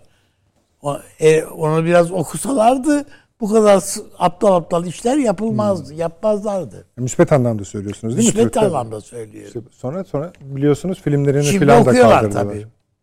Tabii. Peki. Süleyman Hocam buyurunuz. Şeyi yani şu iki resmi birleştirmek istiyorum ben. Avni Bey hani dergilerde dergilere bağladı ama aslında o dediğiniz gibi yani burada bir ne diyeyim lanetler taburu mu? Öyle bir şey mi diyelim? Lanetlenmiş bir coğrafya. Evet. var. Bir de bu Türkiye'deki seçimle Ben ilgisini kurmuyorum. kurmuyorsunuz. Ama zamanlamanın paydaşı. E tabi tabi. Zamanlama. Aynı şey. Aynı paydaş Ukrayna da onun bir paydaşı. Tabii tabii. Bunun sonuçları da Rusya kaybederse yeni bir gündemimiz olacak ve felaket bir gündem olacak. Avrupa Batı kaybederse bambaşka bir gündemimiz olacak. O fotoğrafı artık çekildiği de bir hani bir birleştirelim. Şimdi e, bu öyle bir savaş ki bunun ben söyleyeyim ne kazananı olacak ne de hani nasıl söyleyeyim ona kaybedeni de şu olacak şudur taraf şu diyebileceğimiz bir tablo. Bu savaş kelimenin tam anlamıyla yıpratıcı bir savaş. Yani bu savaşı ne Ukrayna kazanacak ne de Rusya kazanacak. Buna izin vermeyecekler. Çünkü bütün mesele Ukrayna falan bunların umurunda değil. Yani orada kaç yüz bin insan ölmüş, kaç ailenin ocağına e, incir suyu e, dökülmüş, e, kaç ocak sönmüş, kaç milyon Ukraynalı yerini yurdunu terk etmek hiç umurlarında değil. Orayı bir pivot bölge olarak seçtiler. Ukrayna'yı. Buna hazırlandılar. 2006'dan beri. Belki daha bile evveliyatı var. Orada Rusya'yı Merkel itiraf etti ya. tabii tabii canım Minsk anlaşmalarına yanaştık çünkü Ukrayna'ya zaman kazandırmak kazandırmak istiyoruz. istiyorduk. Ya bir de bunu utanmadan yani. Onu biraz mouse yaptı gibi. Ya ama yani bakmayın. Siz ısınamadınız. kadar- Yani Merkel'in Avni Bey kadar sevmediniz. Evet. bu Merkel'in Hocam pek Schröder- sevmiyorum. Şimdi şu önemli bence. Bu savaşın sürdürülmesi şart ve bu savaşın sürdürülmesi için kaç tane Abrams tankı, kaç tane bilmem Leopard tankı, e, kaç e, Patriot e, seti ne gerekiyorsa bunu verecekler. Ama şu önemli. Bu savaş sadece Ukrayna'la Rusya'nın yıpranması değil, Avrupa'nın da sürekli yıpranmasına doğru giden bir süreç. Esas bence önemli olan o. Amerika ne yapıyor? Bunları diyor veririm ama diyor parasını diyor Avrupa versin diyor. Almanya'yı soyuyorlar şu an. Bu savaş üzerinden Amerika Birleşik Devletleri Almanya'yı eller yukarı, cepler aşağı soyuyor.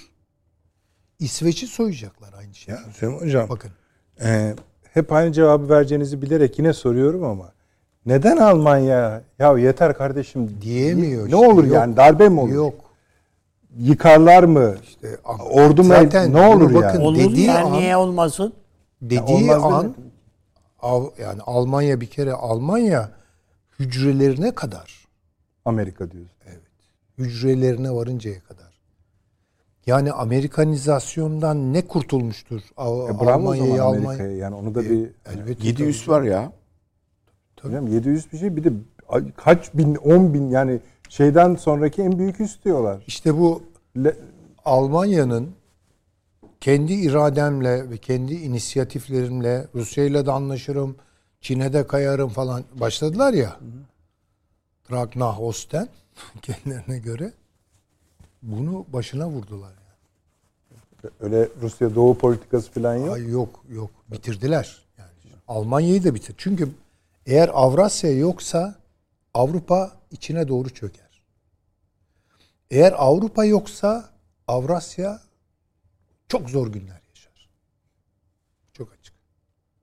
Yani Rusya'nın ve Türkiye'nin kaderi, şimdi bizde bazı böyle hani Asyacılar, Masyacılar öyle, öyle bir şey yok.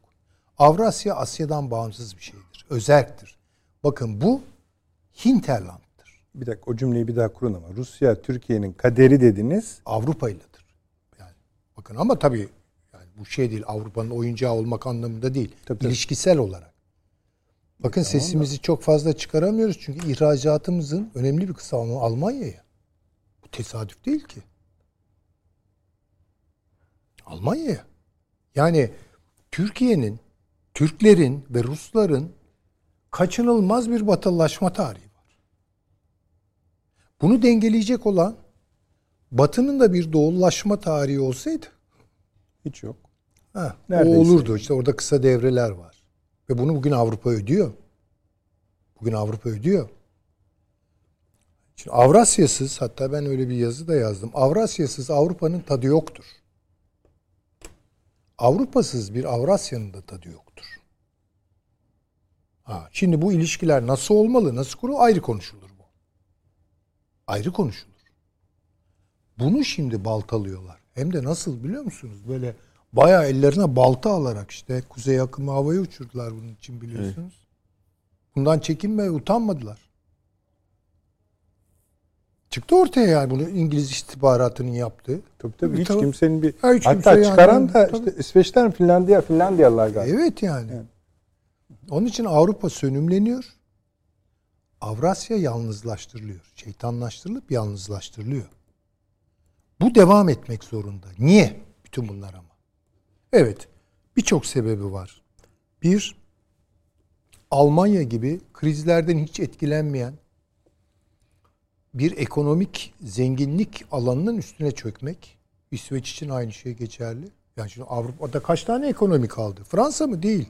İtalya mı? Ama ona Değil. da çöktüler biliyorsun. İtalya Ha, ona bile. Tabii. Tabii deniz Ama altları Almanya. Almanya demek yani. Tabii tabii. Almanya'yı Hala adam şey soyuyorlar şu açıklıyor. an. Tamam. Net kar açıklıyor. Birkaç ülkenin satın alır yani. F-35 alacaksın benden. İşte silahlanacaksın. Silahları da benden alacaksın. Böyle soyuyorlar yani. İsveç'i de soyacaklar. Hala başlamışlardır bile. Yani. Bir bu boyutu var. Esas şu. Avrasya'yı aradan çıkarmak suretiyle yani Rusya'yı özellikle Ukrayna gibi bir meseleyle yani Ukrayna'yı Afganistan'a benzetiyorlar ama tam o değil. Yani Afganistan başka bir şey. Kötü bir benzetme. Yani Ukraynistan diyenler falan var biliyorsunuz. Öyle öyle bir şey. O, o Afganistan başka bir şey. Ama Rusya'yı orada sonuna kadar meşgul edip bir miktar savaşın boyutlarını büyütmeye açık için içine Polonya'yı katmak gibi efendime söyleyeyim ama Ukrayna'da olacak bütün kavgalar. Polonya'da olmayacak. Yani bunu direkt açık NATO Rusya kavgası haline getirmeden ama aslında o kavga üzerinden Rusya'yı yormak, yormak, yormak. Tabii da görüyorlar bunu. Tabii görüyorlar. Görüyorlar. Onlar da Görüyorlar. kısa keselimi nasıl Ha, yapalım o da diye. onlar, onlar da onların derdinde. Şimdi bakın bu önümüzdeki savaş senaryo itibariyle şöyle ol, olabilir. Benim tahminim. Şimdi bir kere başlayacak. Yani karşılıklı taarruzlar başlayacak. Rusya Dnieper tarafına yüklenecek batısına doğru. Belki Lviv tarafına ikmal yollarını kesmek için. Belki Odessa'ya olacak. Belki Beyaz Rusya üzerinden bir şey başlatacak. Bir e, yanlış bayrak. Ukrayna ordusunu o tarafa Hocam, çekmek öyle için. yazılar var ki şimdi biz programı şundan. Tabii. getirmiyoruz. Yani haritanın içinden çıkamayız. Öyle haritalar Tabii var. tabii. Fakat şeyi anladık en azından. Hatırlıyorsanız nehrin bu tarafına geçmişti Rusya. Rusya. Şimdi aynı ricatı Ukrayna yapıyor biliyorsunuz. Ukrayna'ya öbür tarafa doğru Öbür tarafa. geçiyor. Ya belki o hatta bir durabilirlerse iki taraflı anlaşmalar olabilir ki çok zor. inanmıyorum ben. Fiyat değişti diyorlar. Johnson gene atlayıp zıplayıp oralara gidiyor. Gidiyor tabii. Bravo. Değil mi? Cansın. Ha, Orada. Johnson. İngiltere'yi söylüyor. İngiltere. Tabii bu bu savaşın devam ettirilmesi iki seneden bahsediyor utanmazcasına. Evet yani çünkü bütün mesele bu arada Pasifik'teki dengeleri Amerika'nın lehine güçlendirmek. Çünkü ben silah külah işlerinden anlamıyorum da yani okuduğum takip ettiğim bir iki tane çok ciddi stratejik analiz var. Ee, çeşitli senaryolar yapıyorlar. Pasifik'teki savaşı kaybediyor Amerika. Şu haliyle olsa kaybediyor. Hocam adamın bir, yani bir kuruluşundan bu yana girdiği Kızılderililer dışındaki bütün savaşları Savaşları, kaybetmiş zaten. Meksika'yı falan. ya şimdi çok doğru dediniz. Ee, dolayısıyla orayı Rusyasız tutabilmek için Çin'i yalnızlaştırmak bir boyutu da bu. Çin'i yalnızlaştırmak ve bu dengesizliği kendi lehlerine çevirmek için zaman kazanmak istiyorlar. Er geç ana hesaplaşmanın orada olacağını bir kere artık daha net görebiliyoruz. Bu çok açık. Şimdi Çin'i ayrıca konuşmak lazım. Japonya'nın durumunu konuşmak. Japonya'yı iki uçlu bıçak gibi kullanmak istiyorlar. Bir Rusya'ya karşı Kulin Adaları üzerinden. İki Çin. Orada bir arıza mesele var. Onların durumuna biraz Türkiye'nin durumuna. Güney Kore. Güney Kore çünkü Japonya ile ittifaka girmez kolay kolay. Bak aynı şeyler. Bir yandan yani, da hala savaş tıpkı- halinde ama. Evet. şu an bizim halimiz gibi yani. Biz nasıl Aynen şu an öyle. Güney Kore'de orada. Ama Filipinleri katıyorlar. Filipinler erat sağlayacak.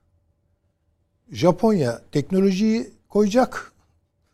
Avustralya'ya bilmem ne denizaltıları çünkü o savaş bayağı bir denizaltı savaşı olacakmışmış. Ben yalan Öyle tabii canım. öyle bir şey. Bir de şey Çok e, büyük bir deniz Biz savaşı tabii olacak. yani artık yansıtmıyoruz o kadarını da oradaki e, yarımadadaki birçok ülkede iktidardı. Mesela Vietnam'da.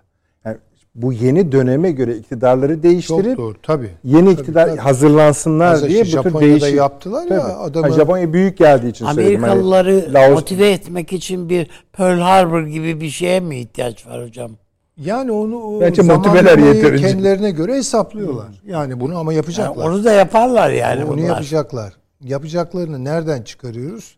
Haziran ayında Amerika'nın ödemeleri geliyor. Nasıl olsa ödemeyecek. O parayı Amerika'yı nasıl ödeyecek? satsanız ödeyemiyor.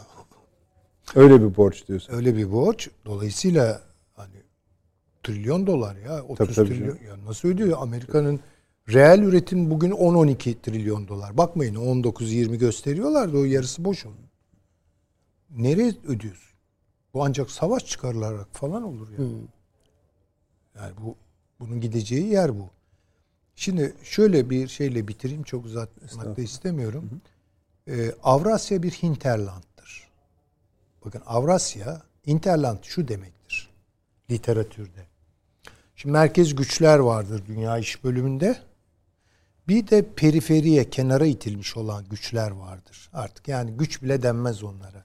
Arada hinterlandlar bulunur. Bunu şey Andre Gunder Frank e, toprağı bol olsun çok e, çok güzel anlatıyor. Hinterland şu, özerk olabilen yani merkeze karşı özerk olabilen. Bakın Türkiye tam bir hinterland'tır. İşte ben de tam onu soracaktım. Hani dedim bitirin de ben öyle sorayım. Rusya tabii çok daha iri bir hinterland'dır. Bunlar direniyor şu an. Direniyor. Şimdi ne yapabilir? Merkez bunları e, kontrol edebilmek için aralarındaki bağları koparırlar. Yani Türkiye ile Rusya'yı düşman etmek için bakın kaç dolap çevirdiler. Kaç dolap çevirdiler. 15 Temmuz'dan Ve biz bu bazı dolapların içine de girdik zamanında biliyorsunuz. Ama ayındık şu an. Şu an Rusya da ayındı, biz de ayındık. Ya elçi öldürülüyor. Sefir öldürülüyor. Ya ben onu hala düşünür Ya düşünür. düşünebiliyor musunuz Rusya'nın verdiği tepkiyi? Yani Tabii. ha Uçak düşürüldü. uçak düşürüldüğü zaman tabii o başka bir şeydi. O uçağı kimin düşürdüğünü onlar anladılar. Ama diğerini de anladılar. Dolayısıyla Türkiye'de bu konuda şu an çok hassas. Rusya da çok hassas. Ama şimdi bakın yeni kalemler çıkacak karşımıza. Bakın Libya. Ama ondan daha öncelikli olarak epeydir e, e, çok odağa almıyoruz. Ermenistan meselesi. Kaşınıyor Onu fena anlamadım. Bu halde. Avrupa Komisyonu meselesi var çünkü. O nereden Ben de çıktıysa. Amerika Sullivan'dı galiba yanlış hatırlamıyorum. Şeyi arıyor. Ee, Aliyev'i, Paşinyan, ha. Aliyev'i arıyor. Ülkenizde diyor insan hakları ihlallerinden endişe duyuyoruz. Bak bu, bu laf. kod gibidir yani. Tabii tabii. Başlıyoruz. Ha, ayağını, başlıyoruz. anlayın yani. Ha, ayağını denk al. Ermenistan'dayız. Orada tuhaf bir Batı e, Erme- e, İran işbirliği çıkacak. Çok tuhaf değil mi? Garip çok. Hepsi garip. Çok Hepsi garip. garip. İnanılmaz garip. Yani oralardan başka şeyler bağlanabilir. Peki hocam. Ve dolayısıyla Kafkasya'yı karıştırıp Evet. burada çok büyük bir mesele çıkaracaklar. Peki. Ee, bir tek şunu kısaca rica ederek şöyle de bir ifade kullandınız. Avrupa'yı sönümlendirmek Avrasya'yı da e, artık ben Avrasya şöyle anlıyorum sizin de dediğiniz yani Türkiye'den başlayarak Rusya, Türkiye, İran demektir. Ben arkasını saymıyor musunuz? arkası dediğiniz nereye kadar? Türkiye Cumhuriyetler var. Ama artık Asya işlerine gidiyoruz orada. Peki. Tamam. Ya bunların bir şey, Uralların bu tarafını Ama alalım. işte geldiğimiz yer hep çeker mi? Ayrı bir şey. Bu Asya e, siyasetleri, Hayır, jeo- bunların ha dediniz Bunlar ya bir de hinterland da. dediniz ya. Hinterland hani bunun burası. ne işine yarayacak? De ki biz şeyi e, Avrupa'yı sönümlendirdin. E, Avrupa zaten neyse hani geri kalanını da lanet edin. E buradan yani bu, bizim yaşayamayacağımız bir ekosistem mi çıkaracaklar? Evet yani bizim için yaşanmaz ve bunun da çıkış yollarını kendileri imal edecek. Doğal olarak uygun olacak. Rusya için düşünmedim ama Türkiye için imal edilmiştir bu. Yeni bir Avrupa kuruluyor ey Türkiye. Yeni Sen- bir Avrupa NATO'su kuruluyor. Nasıl ki Filipinlere orada reva görülen Avrupa NATO'su? Avrupa NATO'su şu demek. Bunu geçenlerde Tabii tabii. Estonya e, Dışişleri Bakanı yanılmıyorsam veya Litvanya'dır bilmiyorum. En zehirli söylemler şu an orada biliyor musunuz? Polonya'da söyledi onu. Ben Polonya'dan da zehirli konuşuyor onlar. Zaten Ruslar Yunanlılar gibi onları hani düşman ilan etti artık. Tabii. Estonya'yı. Dediler ki Geliyorum yeni bir Avrupa ordusu kurulması lazım. Bunun tabii merkez komutanlığı muhtemelen Varşova falan olacak. Yani o Yaşadıkça Almanya? Almanya hiç önemli. Ha. Ee, yani şöyle söyleyeyim işte Baltık, Polonya, Çekya, Romanya, Bulgaristan Türkiye'yi oraya monte edecekler. Filipinler'den Pasifik'te bekleneni Türkiye'den bekleyecekler. Genç nüfusun var asker ol. Ve bunu Rusya'ya karşı kullanma. Bak, Türkiye'ye bunu teklif edecekler. Peki hocam. Bu teklifle karşılaşacağız. Avni Bey şöyle baktı. Hiç Türkiye o numarayı yemez diye. Yememesi lazım zaten. İnşallah. Peki. Yememesi lazım. Hocam buyurun işte böyle biz bir yerden başlarız da sonra bizim Şimdi- haritalar, akıl odasının haritaları çok gelişiyor. Süleyman Hoca'nın son söylediği durumdan başlayacağım. Bu yeni gelişme boyutu var. Ee, Finlandiya'nın tank göndermesinden Rusya rahatsız. tamam. Yani sisteme giriyor. Şeyin e, arası 50 kilometre. Evet. Yani Ve de bu nedenle Baltık ülkeleri e, zor duruma düşebilir. Demin söyledi. Estonya Büyükelçisini Rusya dışarı attı. Evet. Çıkarttı. Cezalandırma. Sebebi Ermin abinin söylediği gibi Finlandiya körfezindeki Batı'nın askeri gelişmesi St. Petersburg'a 50 kilometre.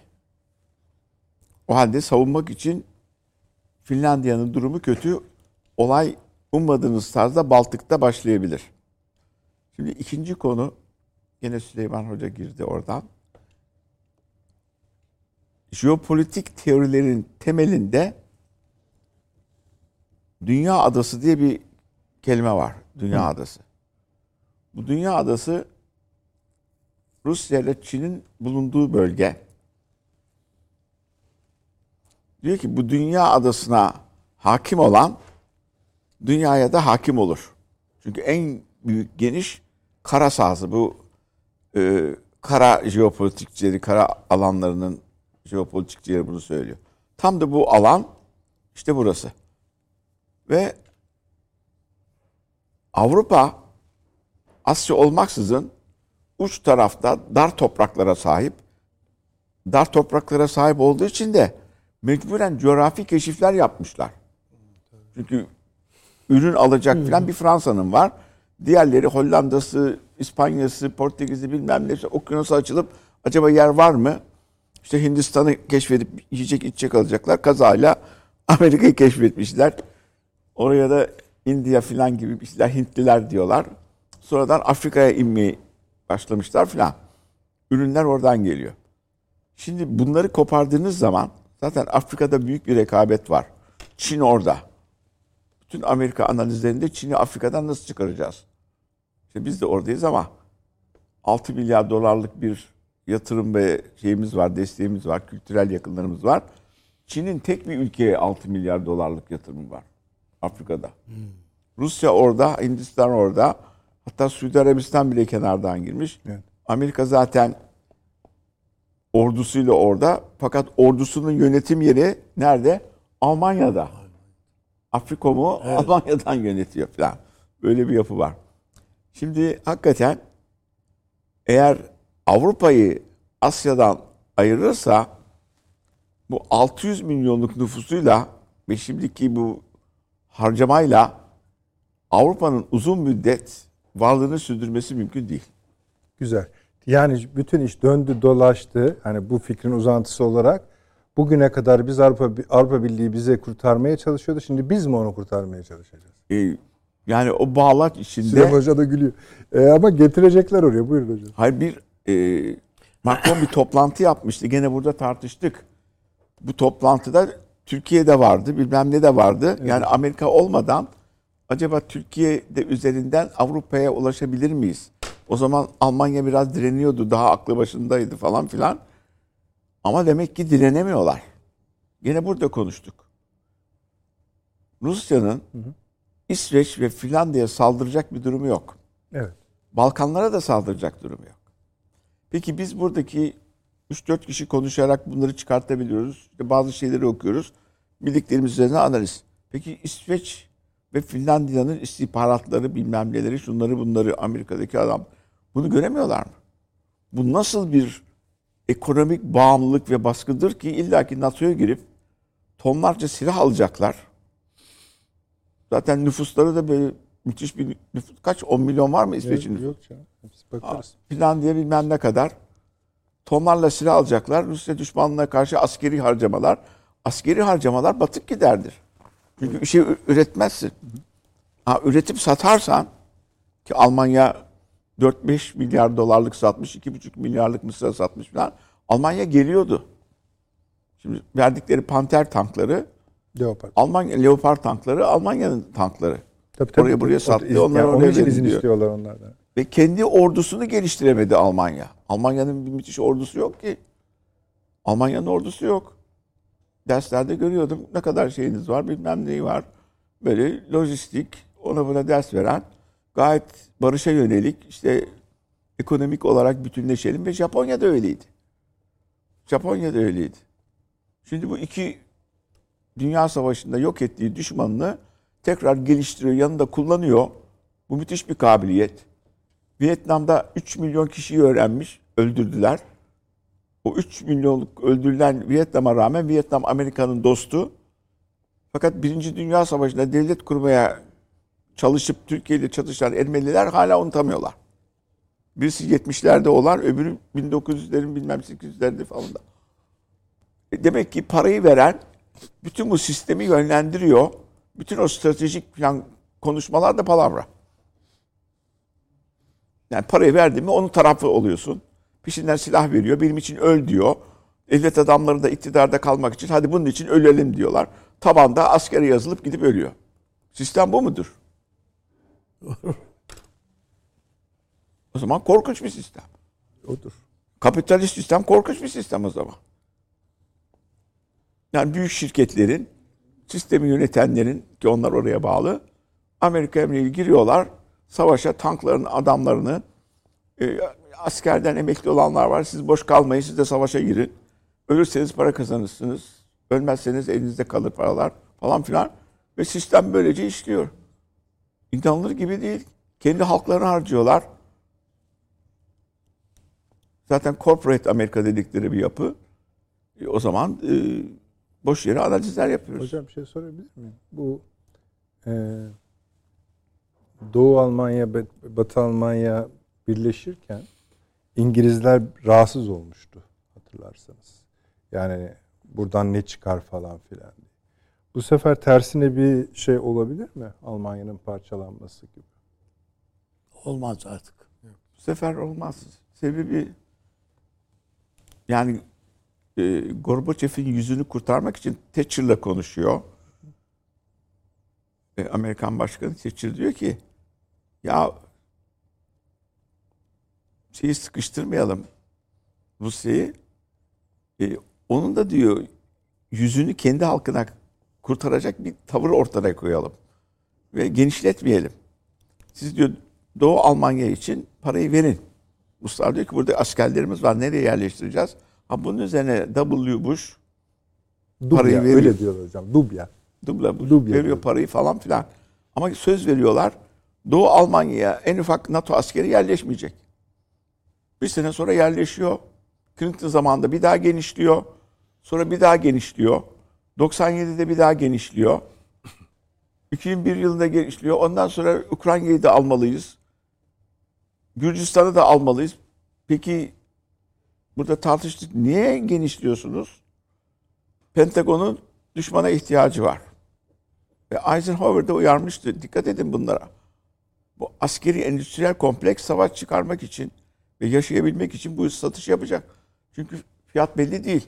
Araba pahalıysa modeli değil bu modeli. O model değilse bunu alırsınız. Hayır. Amerikan modeli alacaksınız. F-35 alacaksınız. Fiyatı da tanesinin 10 milyon dolar. Sağlam satış. O milyondan fazla hocam. Sistem buysa bütün o yazılanlar, çizilenler Ukrayna işgal edildi, oraya gelişliyor. Bu da bunu yapıyor, o da oradan geldi bunu kurtarıyor filan. Bu ana edebiyatın yanında yaptığımız yorumlar. Yani şu herhalde kesin hocam. Hangi tez, hangi senaryo haklı çıkacak olursa olsun, bu iş ne zaman bitecek olursa olsun savaşı kastediyorum. Artık eski Avrupa olmayacak. E O olmayacak. artık ortaya çıkmış durumda. Baltıklar ayrı bir kalem. Doğu Avrupa ayrı bir kalem. Balkanlar ayrı bir kalem. Merkez Avrupa, yaşlılar grubu ayrı bir kalem. De o zaman işte dönüyoruz dönüyoruz. Hani seçimler bir tarafa. Türkiye İnşallah iyi şeyler düşünüyorlardır. Gençler ama yani bir- size de sorumluluk düşüyor herhalde ne yapacağız diye değil mi? E, Ne yapacağız? Bütünleşmek Söyleyin. lazım. Yani bütünleşmek lazım. Polarizasyona gitmemek lazım. Çünkü çok değişik bir ortama doğru gidiliyor. Şimdi bu İkinci Dünya Savaşı'ndan sonra yeniden bir ortam yapılanması var. Bu ortam yapılanmasında nerede olacağız?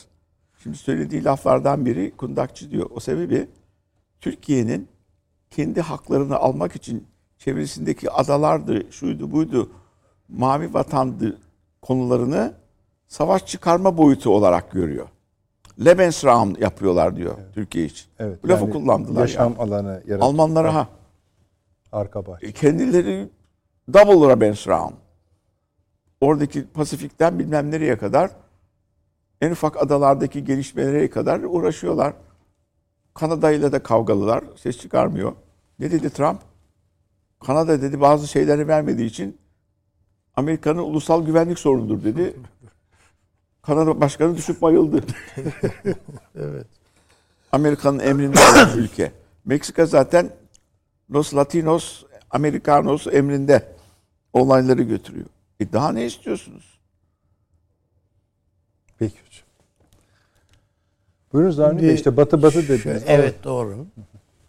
Şöyle bir şey var. İkinci Dünya Savaşı daha doğrusu çök e, Amerikan sanayi ve Amerikan rüyası denilen şey İkinci Dünya Savaşı sonrası o müthiş işte e,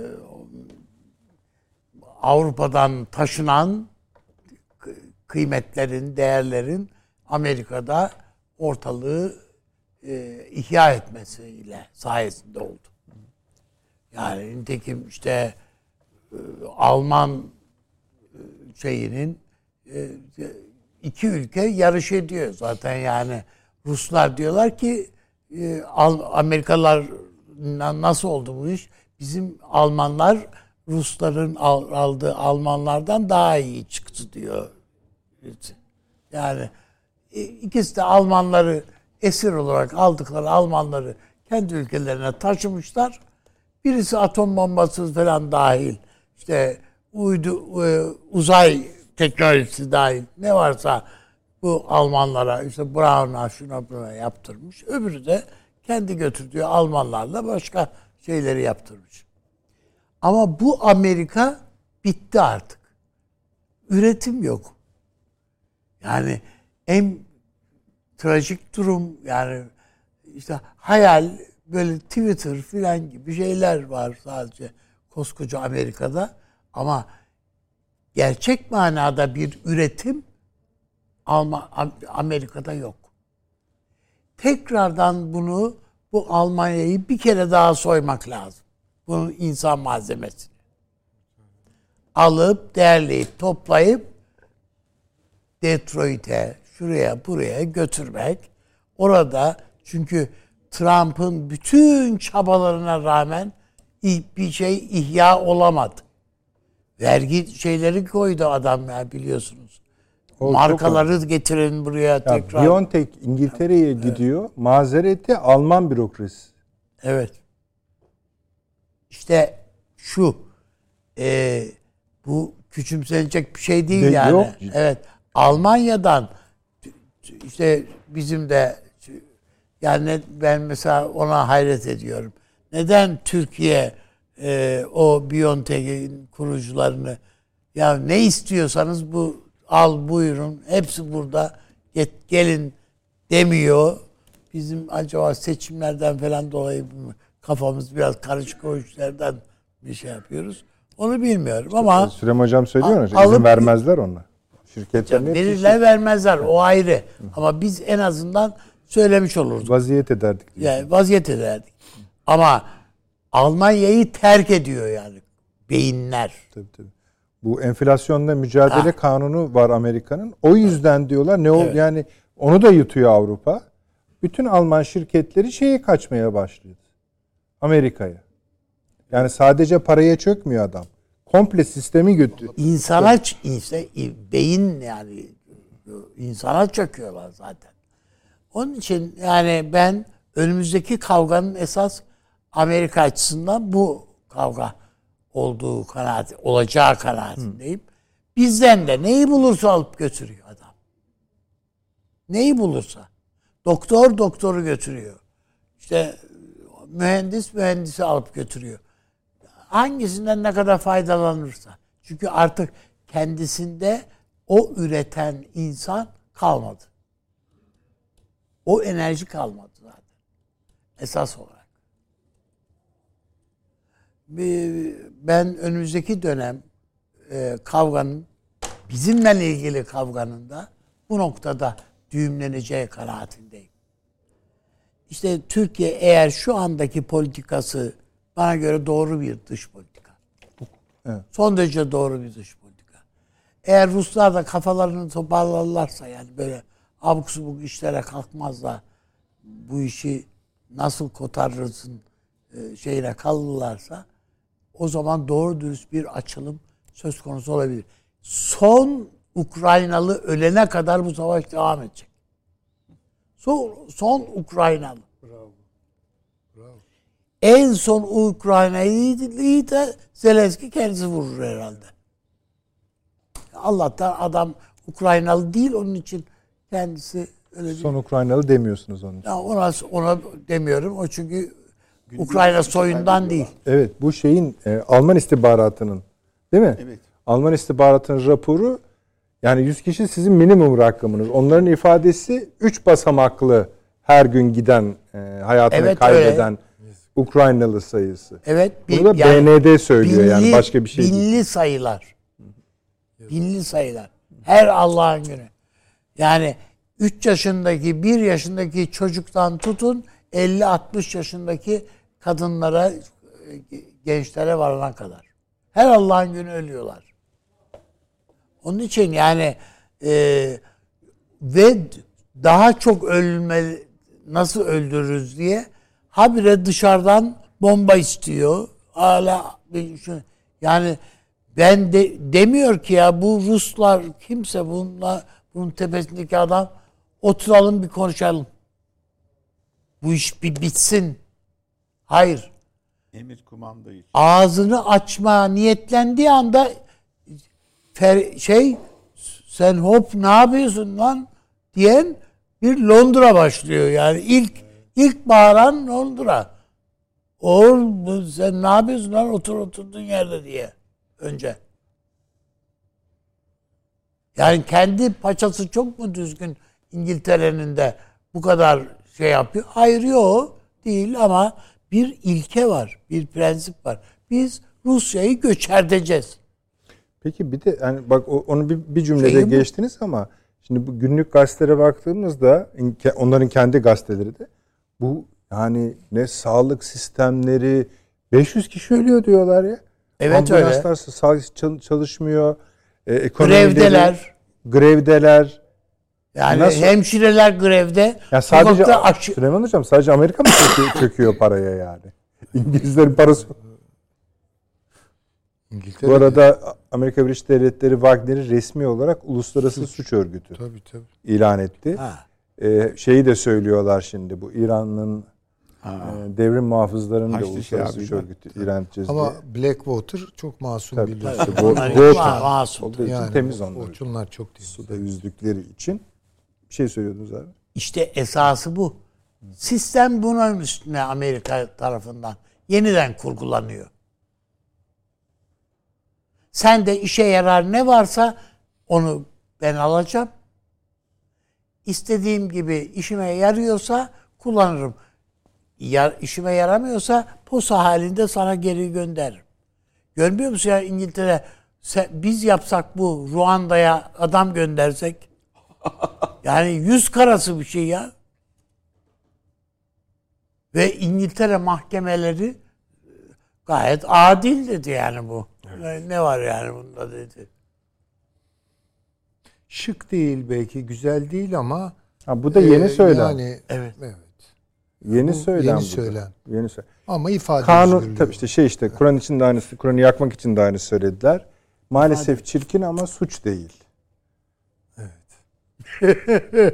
Evet. işte bunun bugün gibi, de dü- bugün de Papa şey dedi bu LBGT olayı için e, suç değil ama günah dedi.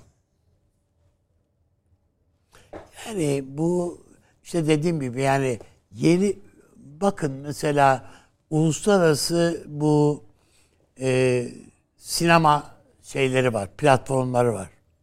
Dünyanın en büyük si- sinema platformları yani birin, birine takılmazsan diğerine takılıyorsun. Yani e, şey, ve seyrettiğiniz bütün dizilerde, filmlerde, şurada kenarından, köşesinden bir şeyleri size size nasıl acaba bunu meşrulaştırırız? Normalleştiriyor. Sıralan, sıradanlaştırırız diye önünüze taşıyor her şeyi. E, Dolayısıyla yani bir şeyin gerçek olduğunu bilmek başka şey, bunu meşru saydırmak başka şey. Olmuyor mu? Oluyor. Evet. Bunun insanlığın eski devirlerinden beri var olduğunu bilmiyor muyuz? Biliyoruz bazı şeyleri. Evet. Ama bunu olağan saymak, sıradan saymak hayır yok. Ama adam diyor ki tamam ya işte böyle bu. Onun için ben önümüzdeki dönemin esas kavgasının yeniden insanlığı kalıba dökmek kavgası olduğunu görüyorum. Bunun inançla bu ilgili boyutu da var, İslam'la ilgili boyutu da var. Yani öyle ki bak mesela şeyler Suudlar falan bile belli başka bir kalıbın içine doğru gidiyorlar yani. Öyle değil mi yani? Bir bakıyorsun ki Suudi Arabistan dünkü Suudi Arabistan değil artık. Toplum olarak. Peki abi. Evet ikinci reklamımızı da verelim efendim. Hemen geliyoruz reklamların ardından. Akıl Odası devam ediyor efendim. Döndük. Süleyman Hocam buyurunuz. Estağfurullah. Şimdi bu e, Kafkasya'nın üzerinde durdum. Bu çok Evet. önemli. E, yani şu an Ermenistan tamamen Rusya ile bağları koparmak üzere. Evet. Şimdi bu şu demek yani Ermenistan'a Avrupa Birliği aslında Avrupa Birliği mi kaldı da neyse yani. Yüz danışman falan gönderiyorlar. Kara e, şeydeki e, kara, e, Laçin. Evet, Laçin koridorunu denetlemek için. İnsani amaçlarla. Her şey böyle insani amaçlarla başlıyor. Peki neredeydiniz Minsk Minsk döneminde yani değil mi? 30 aynı. sene Yattılar Evet. biraz. 30 sene yattılar. Şimdi birden aşka gelmişler. İlk önce CIA direktörü gitti. Sonra İngi- MI6'in başı gitti. Yani Sonra biz edelim. yapmıyoruz de- değil mi Paşinyan?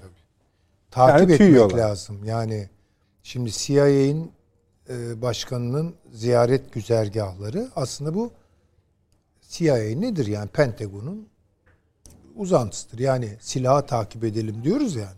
Burada da CIA'ye bak. Tabii. Bu çok önemli. Orada bir bir şey olacak benim e, endişem e, o yolda ve bu işin içine hızla Gürcistan'ı da çekecekler. Çünkü yani şey üyeliği açısından mı diyorsunuz? NATO üyeliği açısından. Yani bilemem tabii nasıl Konuşuluyor bir ya senaryo. dedim tabii yani. tabii belki öyle bir şey gündeme gelecek bilmiyorum. Yani Gürcistan'ı da çekecekler.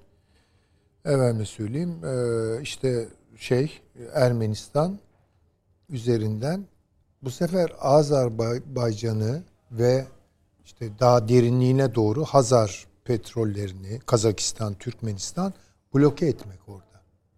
Bir bu. İkincisi Rusya'yı orada da meşgul etmek. bir yani çıkış noktası bence biraz o. Tabii ve o Ama tehlikeli. meyanda Türkiye-Rusya ilişkilerini de bozmak. Bakın benim beklediğim çok esaslı e, ihtimallerden biri bu. E, daha orta vadeye doğru, belki bu tabii Türkiye'de seçimlerden sonra Montreux gündeme gelecek. çok özür dilerim. Estağfurullah. Hocam yani Montreux'den kastınız şöyle mi? Hani eee, bir ara bir yine tartışmıştık ya. Tamam burası böylece Kafkaslar şu bu falan oldu. Hadi bakalım siz artık hani buraya kadar tamam dedi, ida- idare ettiniz ama bundan sonra Rusya ile artık siz de kendi boyunuzu yani şeyinize göre pozisyon alın. Tırnak içinde söylüyorum. Acaba öyle mi kastediyorsunuz? Vallahi tabii hangi bağlamda getirecekler bilmiyorum.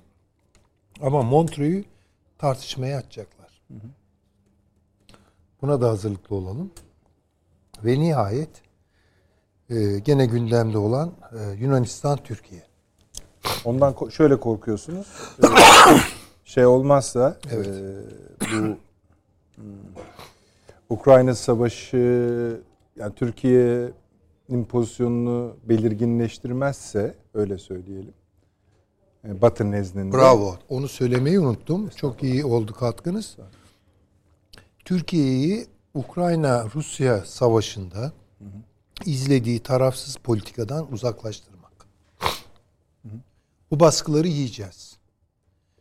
Ee, ikincisi direndiğimiz ölçüde de e, mali yaptırımlar. Bunlar gündeme gelecek. Buna karşı Türkiye'nin ne yapması lazım? E, Türkiye'nin en büyük kozu insan kozudur. Bakın Rusya'nın tankı var, topu var, tüfeği var. Ama bir insan problemi var. Bir insan problemi var. Nasıl bir şey o? Homo Sovyeticus'tan geriye kalan ağır bir travma, ağır bir tahribat. Bizim çok şükür öyle bir şeyimiz yok. Ve şu Türkiye insan e, avantajını kullanmak zorunda. E, ve bizi tabii Türkiye'de var eden ortak mukadderat neyse ona sahip çıkma karar, karar ve azimliğimiz, azimimiz. Çok önemli. Bunu bunu yapmak zorundayız. Bu ama tek başına yetmez. Mutlaka ve mutlaka kurumsal yapılarımızı güçlendirmek zorundayız. Bakın Rusya'nın nihayetinde tankı var, topu var, nükleer silahları Bizim var mı? Yok. Şimdi Medvedev ne dedi dün? Yani ne olursa olsun Tabii. elinde nükleer silah olan süper güçlerin savaş kaybettiği görülmemiştir, Görülmemiştir. dünyada. dedi. Evet. İkincisi bizim e, enerji problemimiz var. Rusya'nın böyle bir problemi yok. Ama Rusya'da kırılgan şeylerle Türkiye'de kırılgan olan şeyler farklı. Onların kırılganlığı. Yani kendi kırılgan taraflarımızı doğru koyup onun üzerinden önce kurumsal yapılarımızı güçlendirmek zorundayız. Ve lütfen ona hani ne mana yüklediğimi de söylememe izin verin. Tabii. Gayrı şahsi. Gayrı şahsi alanlar oluşturmak. Kurumlar odur. Yani sana göre, bana göre, ona göre filan olmayan ne varsa. İkincisi liyakat sistemini ceddimizin, atalarımızın çok iyi yürüttüğü ulusal devşirme mekanizmalarımızı yeniden canlandırmak zorundayız. Bunu basit siyasi hesaplara alet kim ediyorsa o bu ülkeye zarar veriyordur. Bunları başarabilirsek işte o ara çok şükür işte milli savunma sanayimiz Tabii, tabii. gelişiyor vesaire. Bir de daha doğru bir takım iktisadi tercihlerde, politikalarda, yatırım eee, noktalarında Türkiye bunları karşılar. Benim hiç o açıdan korkum yok. Türkiye'den endişem yok. Evet. Biz de katılıyoruz. İnşallah. Öngörünüzde demeniz lazım hocam. Bu e, Azerbaycan-Türkiye Savaşı'ndan sonra ortaya çıkan e, jeopolitik çok e, batıda zorlayıcı bir ruh hali yarattı. Çünkü neredeyse bir yarım kıtayı koparan bir şey o hareket. E şimdi bu Ermenistan meselesini biz bu Ukrayna yüzünden iç politikadaki tazelik yüzünden çok takip edemiyoruz ama Süleyman Hoca'nın hani dediği Ermenistan Rusya ile şeyleri atmak üzere lafı çok çok önemli şu açıdan. Bir, bunun nasıl geliştiğini çok iyi takip edebildik. Yani işte kim geldi, kim gitti ve adam ondan sonra daha önce randevulaşılmış, Moskova'da adresleşilmiş, Azerbaycan, Ermenistan, Rusya'nın bir araya gelip barış anlaşmasını imzalayacağı, katılacağı diyelim en azından toplantıya katılmayı reddetti. Rusya da bunun üzerine çıktı dedi ki barışı bozan dedi Ermenistan'dır dedi. Aslında bu Ukrayna vesaire şu bu olmasa her o, o coğrafyadaki her ülkenin ödünü kopartacak bir şey adım. Ve şimdi şöyle bir hani bu akşam açmayacaktım ama spekülasyon var. Ermenistan'da bir ya lidere yönelik bir girişimden ya da darbe girişiminden de bahsedilmeye başlandı. Gel gelelim bunu söyleyenler çift yönlü. Yani kimin darbesi olacağını tam emin olamıyorlar. Peki. Ama bunun bozulması hali yeni bir kıvılcımdır. Yani Türkiye açısından da Azerbaycan arasından da İran açısından da şu açıdan da bu açıdan da. Mesela İran'ın ben ne tavır göstereceğine kefil olamam. Evet. Yani bu durumda. Siz o bölgeyi işte Gürcistan'ı da hala söylüyorlar. Adam çıktı dedi ki eğer dedi Gürcistan'ı NATO'ya üye yaparsanız, Ukrayna'yı NATO'ya üye yaparsanız bu dedi savaştır dedi Ruslar. Nitekim Ukrayna'da çıktı zaten işte. Buyurunuz. Yani oradaki şeyi nasıl görüyorsunuz? Şimdi burada birbirine ters olan durumlar var. Ne gibi durumlar var? İran Türkiye'nin yanında duracağına Azerbaycan içindeki belli bir grubun Azeri milliyetçiliğinden çekiniyor. Ve o sırada işte o Zengezur koridorunun aşağısında bir takım askeri operasyonlar Harekatlar. falan filan. İşin ilginç tarafı İran'a karşı İsrail Azerbaycan'ı destekliyor. Tabii biz de destekliyoruz. Şimdi bu Bu üçgenler zaten coğrafyayı benim benim yani görüşüm yanlış olabilir tabii spekülatif. Rusya'nın Ermenistan'ı kolay kolay bırakmayacağı. Sebebi bu ilk Azeri Ermeni olayları çıktığında e, Azeriler daha çok böyle sosyal işlerde filan fakat Ermeniler Rus ya askeri sisteminde önemli bir yere sahiptiler. O yüzden yapılan savaşlarda bizimkiler başarılı olamıyor. Sonra işte bizim genel kurmaya geldiler, kurmaylık derslerine geldiler falan filan 20-25 senede değişti. Şimdi 94 yılında oradaki bir konferansa gittim. Türkiye adına. Moskova'nın 75 kilometre altında KBG merkezinde yapılıyor. Bir NATO taraftarı ülkeler paper veriyor. Onun karşısında bir Rus paper veriyor. Benim karşısında da Oxford'dan bir Rus getirmişlerdi. İngiliz o anlattı işte nasıl çıktı e, Azerbaycan Ermenistan savaşı bu üçlü boyutlar Kafkaslardaki gelişmeler falan. Ben de evvelden şeyimi göndermiştim. Fakat oradaki durumlardan öğrendim. Dedim ki ben kendi paper'ımda gibi konuşmayacağım dedim. Dedim ki Azeri katliamını gerçekleştiren sizsiniz dedim. Niye? Bir. Lübnan'da bulunan dedim. Aşırı milliyetçi Ermenileri buraya getirdiniz. Buradaki bölünmeyi Ermenistan vasıtasıyla tutmak için. Katliamlar da dedim. Bunlar tarafından yapıldı ve orada bulunan 5. Rus kolordusu buna destek verdi dedim. Evet, eyvallah. O zaman da Özal döneminde bir bakan danışmanlığım var dedim. Sayın Demirel demiş ki buraya ne yapılabilir? Dedim ki efendim bir ufak koridor var. İki tane uçağımızı gönderelim.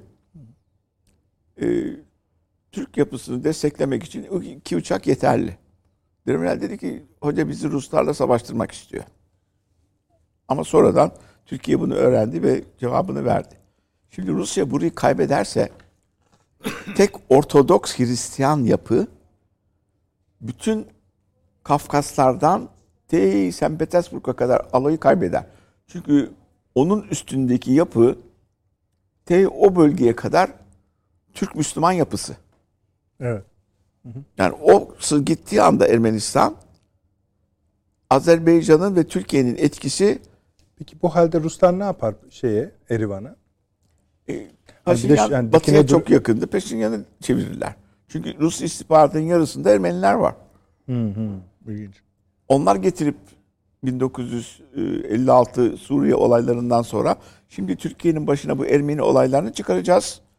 Ve göreceksiniz 56 savaşı, 67 savaşı, uçak kaçırmalar, Ermeniler oradan öğrenen uçak kaçırmaları, Filistinlerin yanında yer aldılar. 73 olaylarında Ermeniler bilmem ne şey vardı. Diplomatları vurmayı falan oradan öğrendiler falan.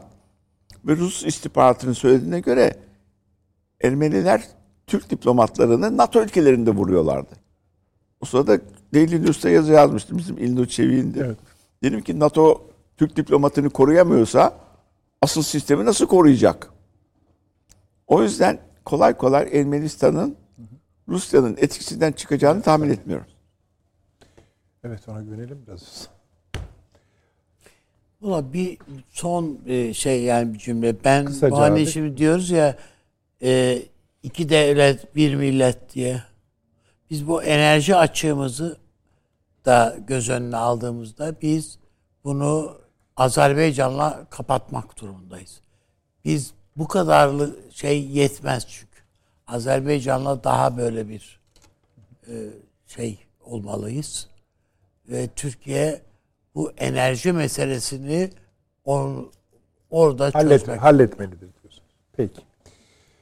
Avni abi çok sağ olun. Çok teşekkür ediyoruz. teşekkür Süleyman ediyoruz. Hocam ağzınıza sağlık. Sağ Sağ, olun. Hasan Hocam var olunuz. Sağ olun efendim. olmayınız. Teşekkür ederim. E, Bu hafta da böyle bitti efendim. Bakalım salıya kadar dünyanın halinde ne gibi değişiklikler olacak ama ne değişiklik. Bu da sevgili Reha Muhtar gibi oldu. Olursa olsun salı günü konuşuruz.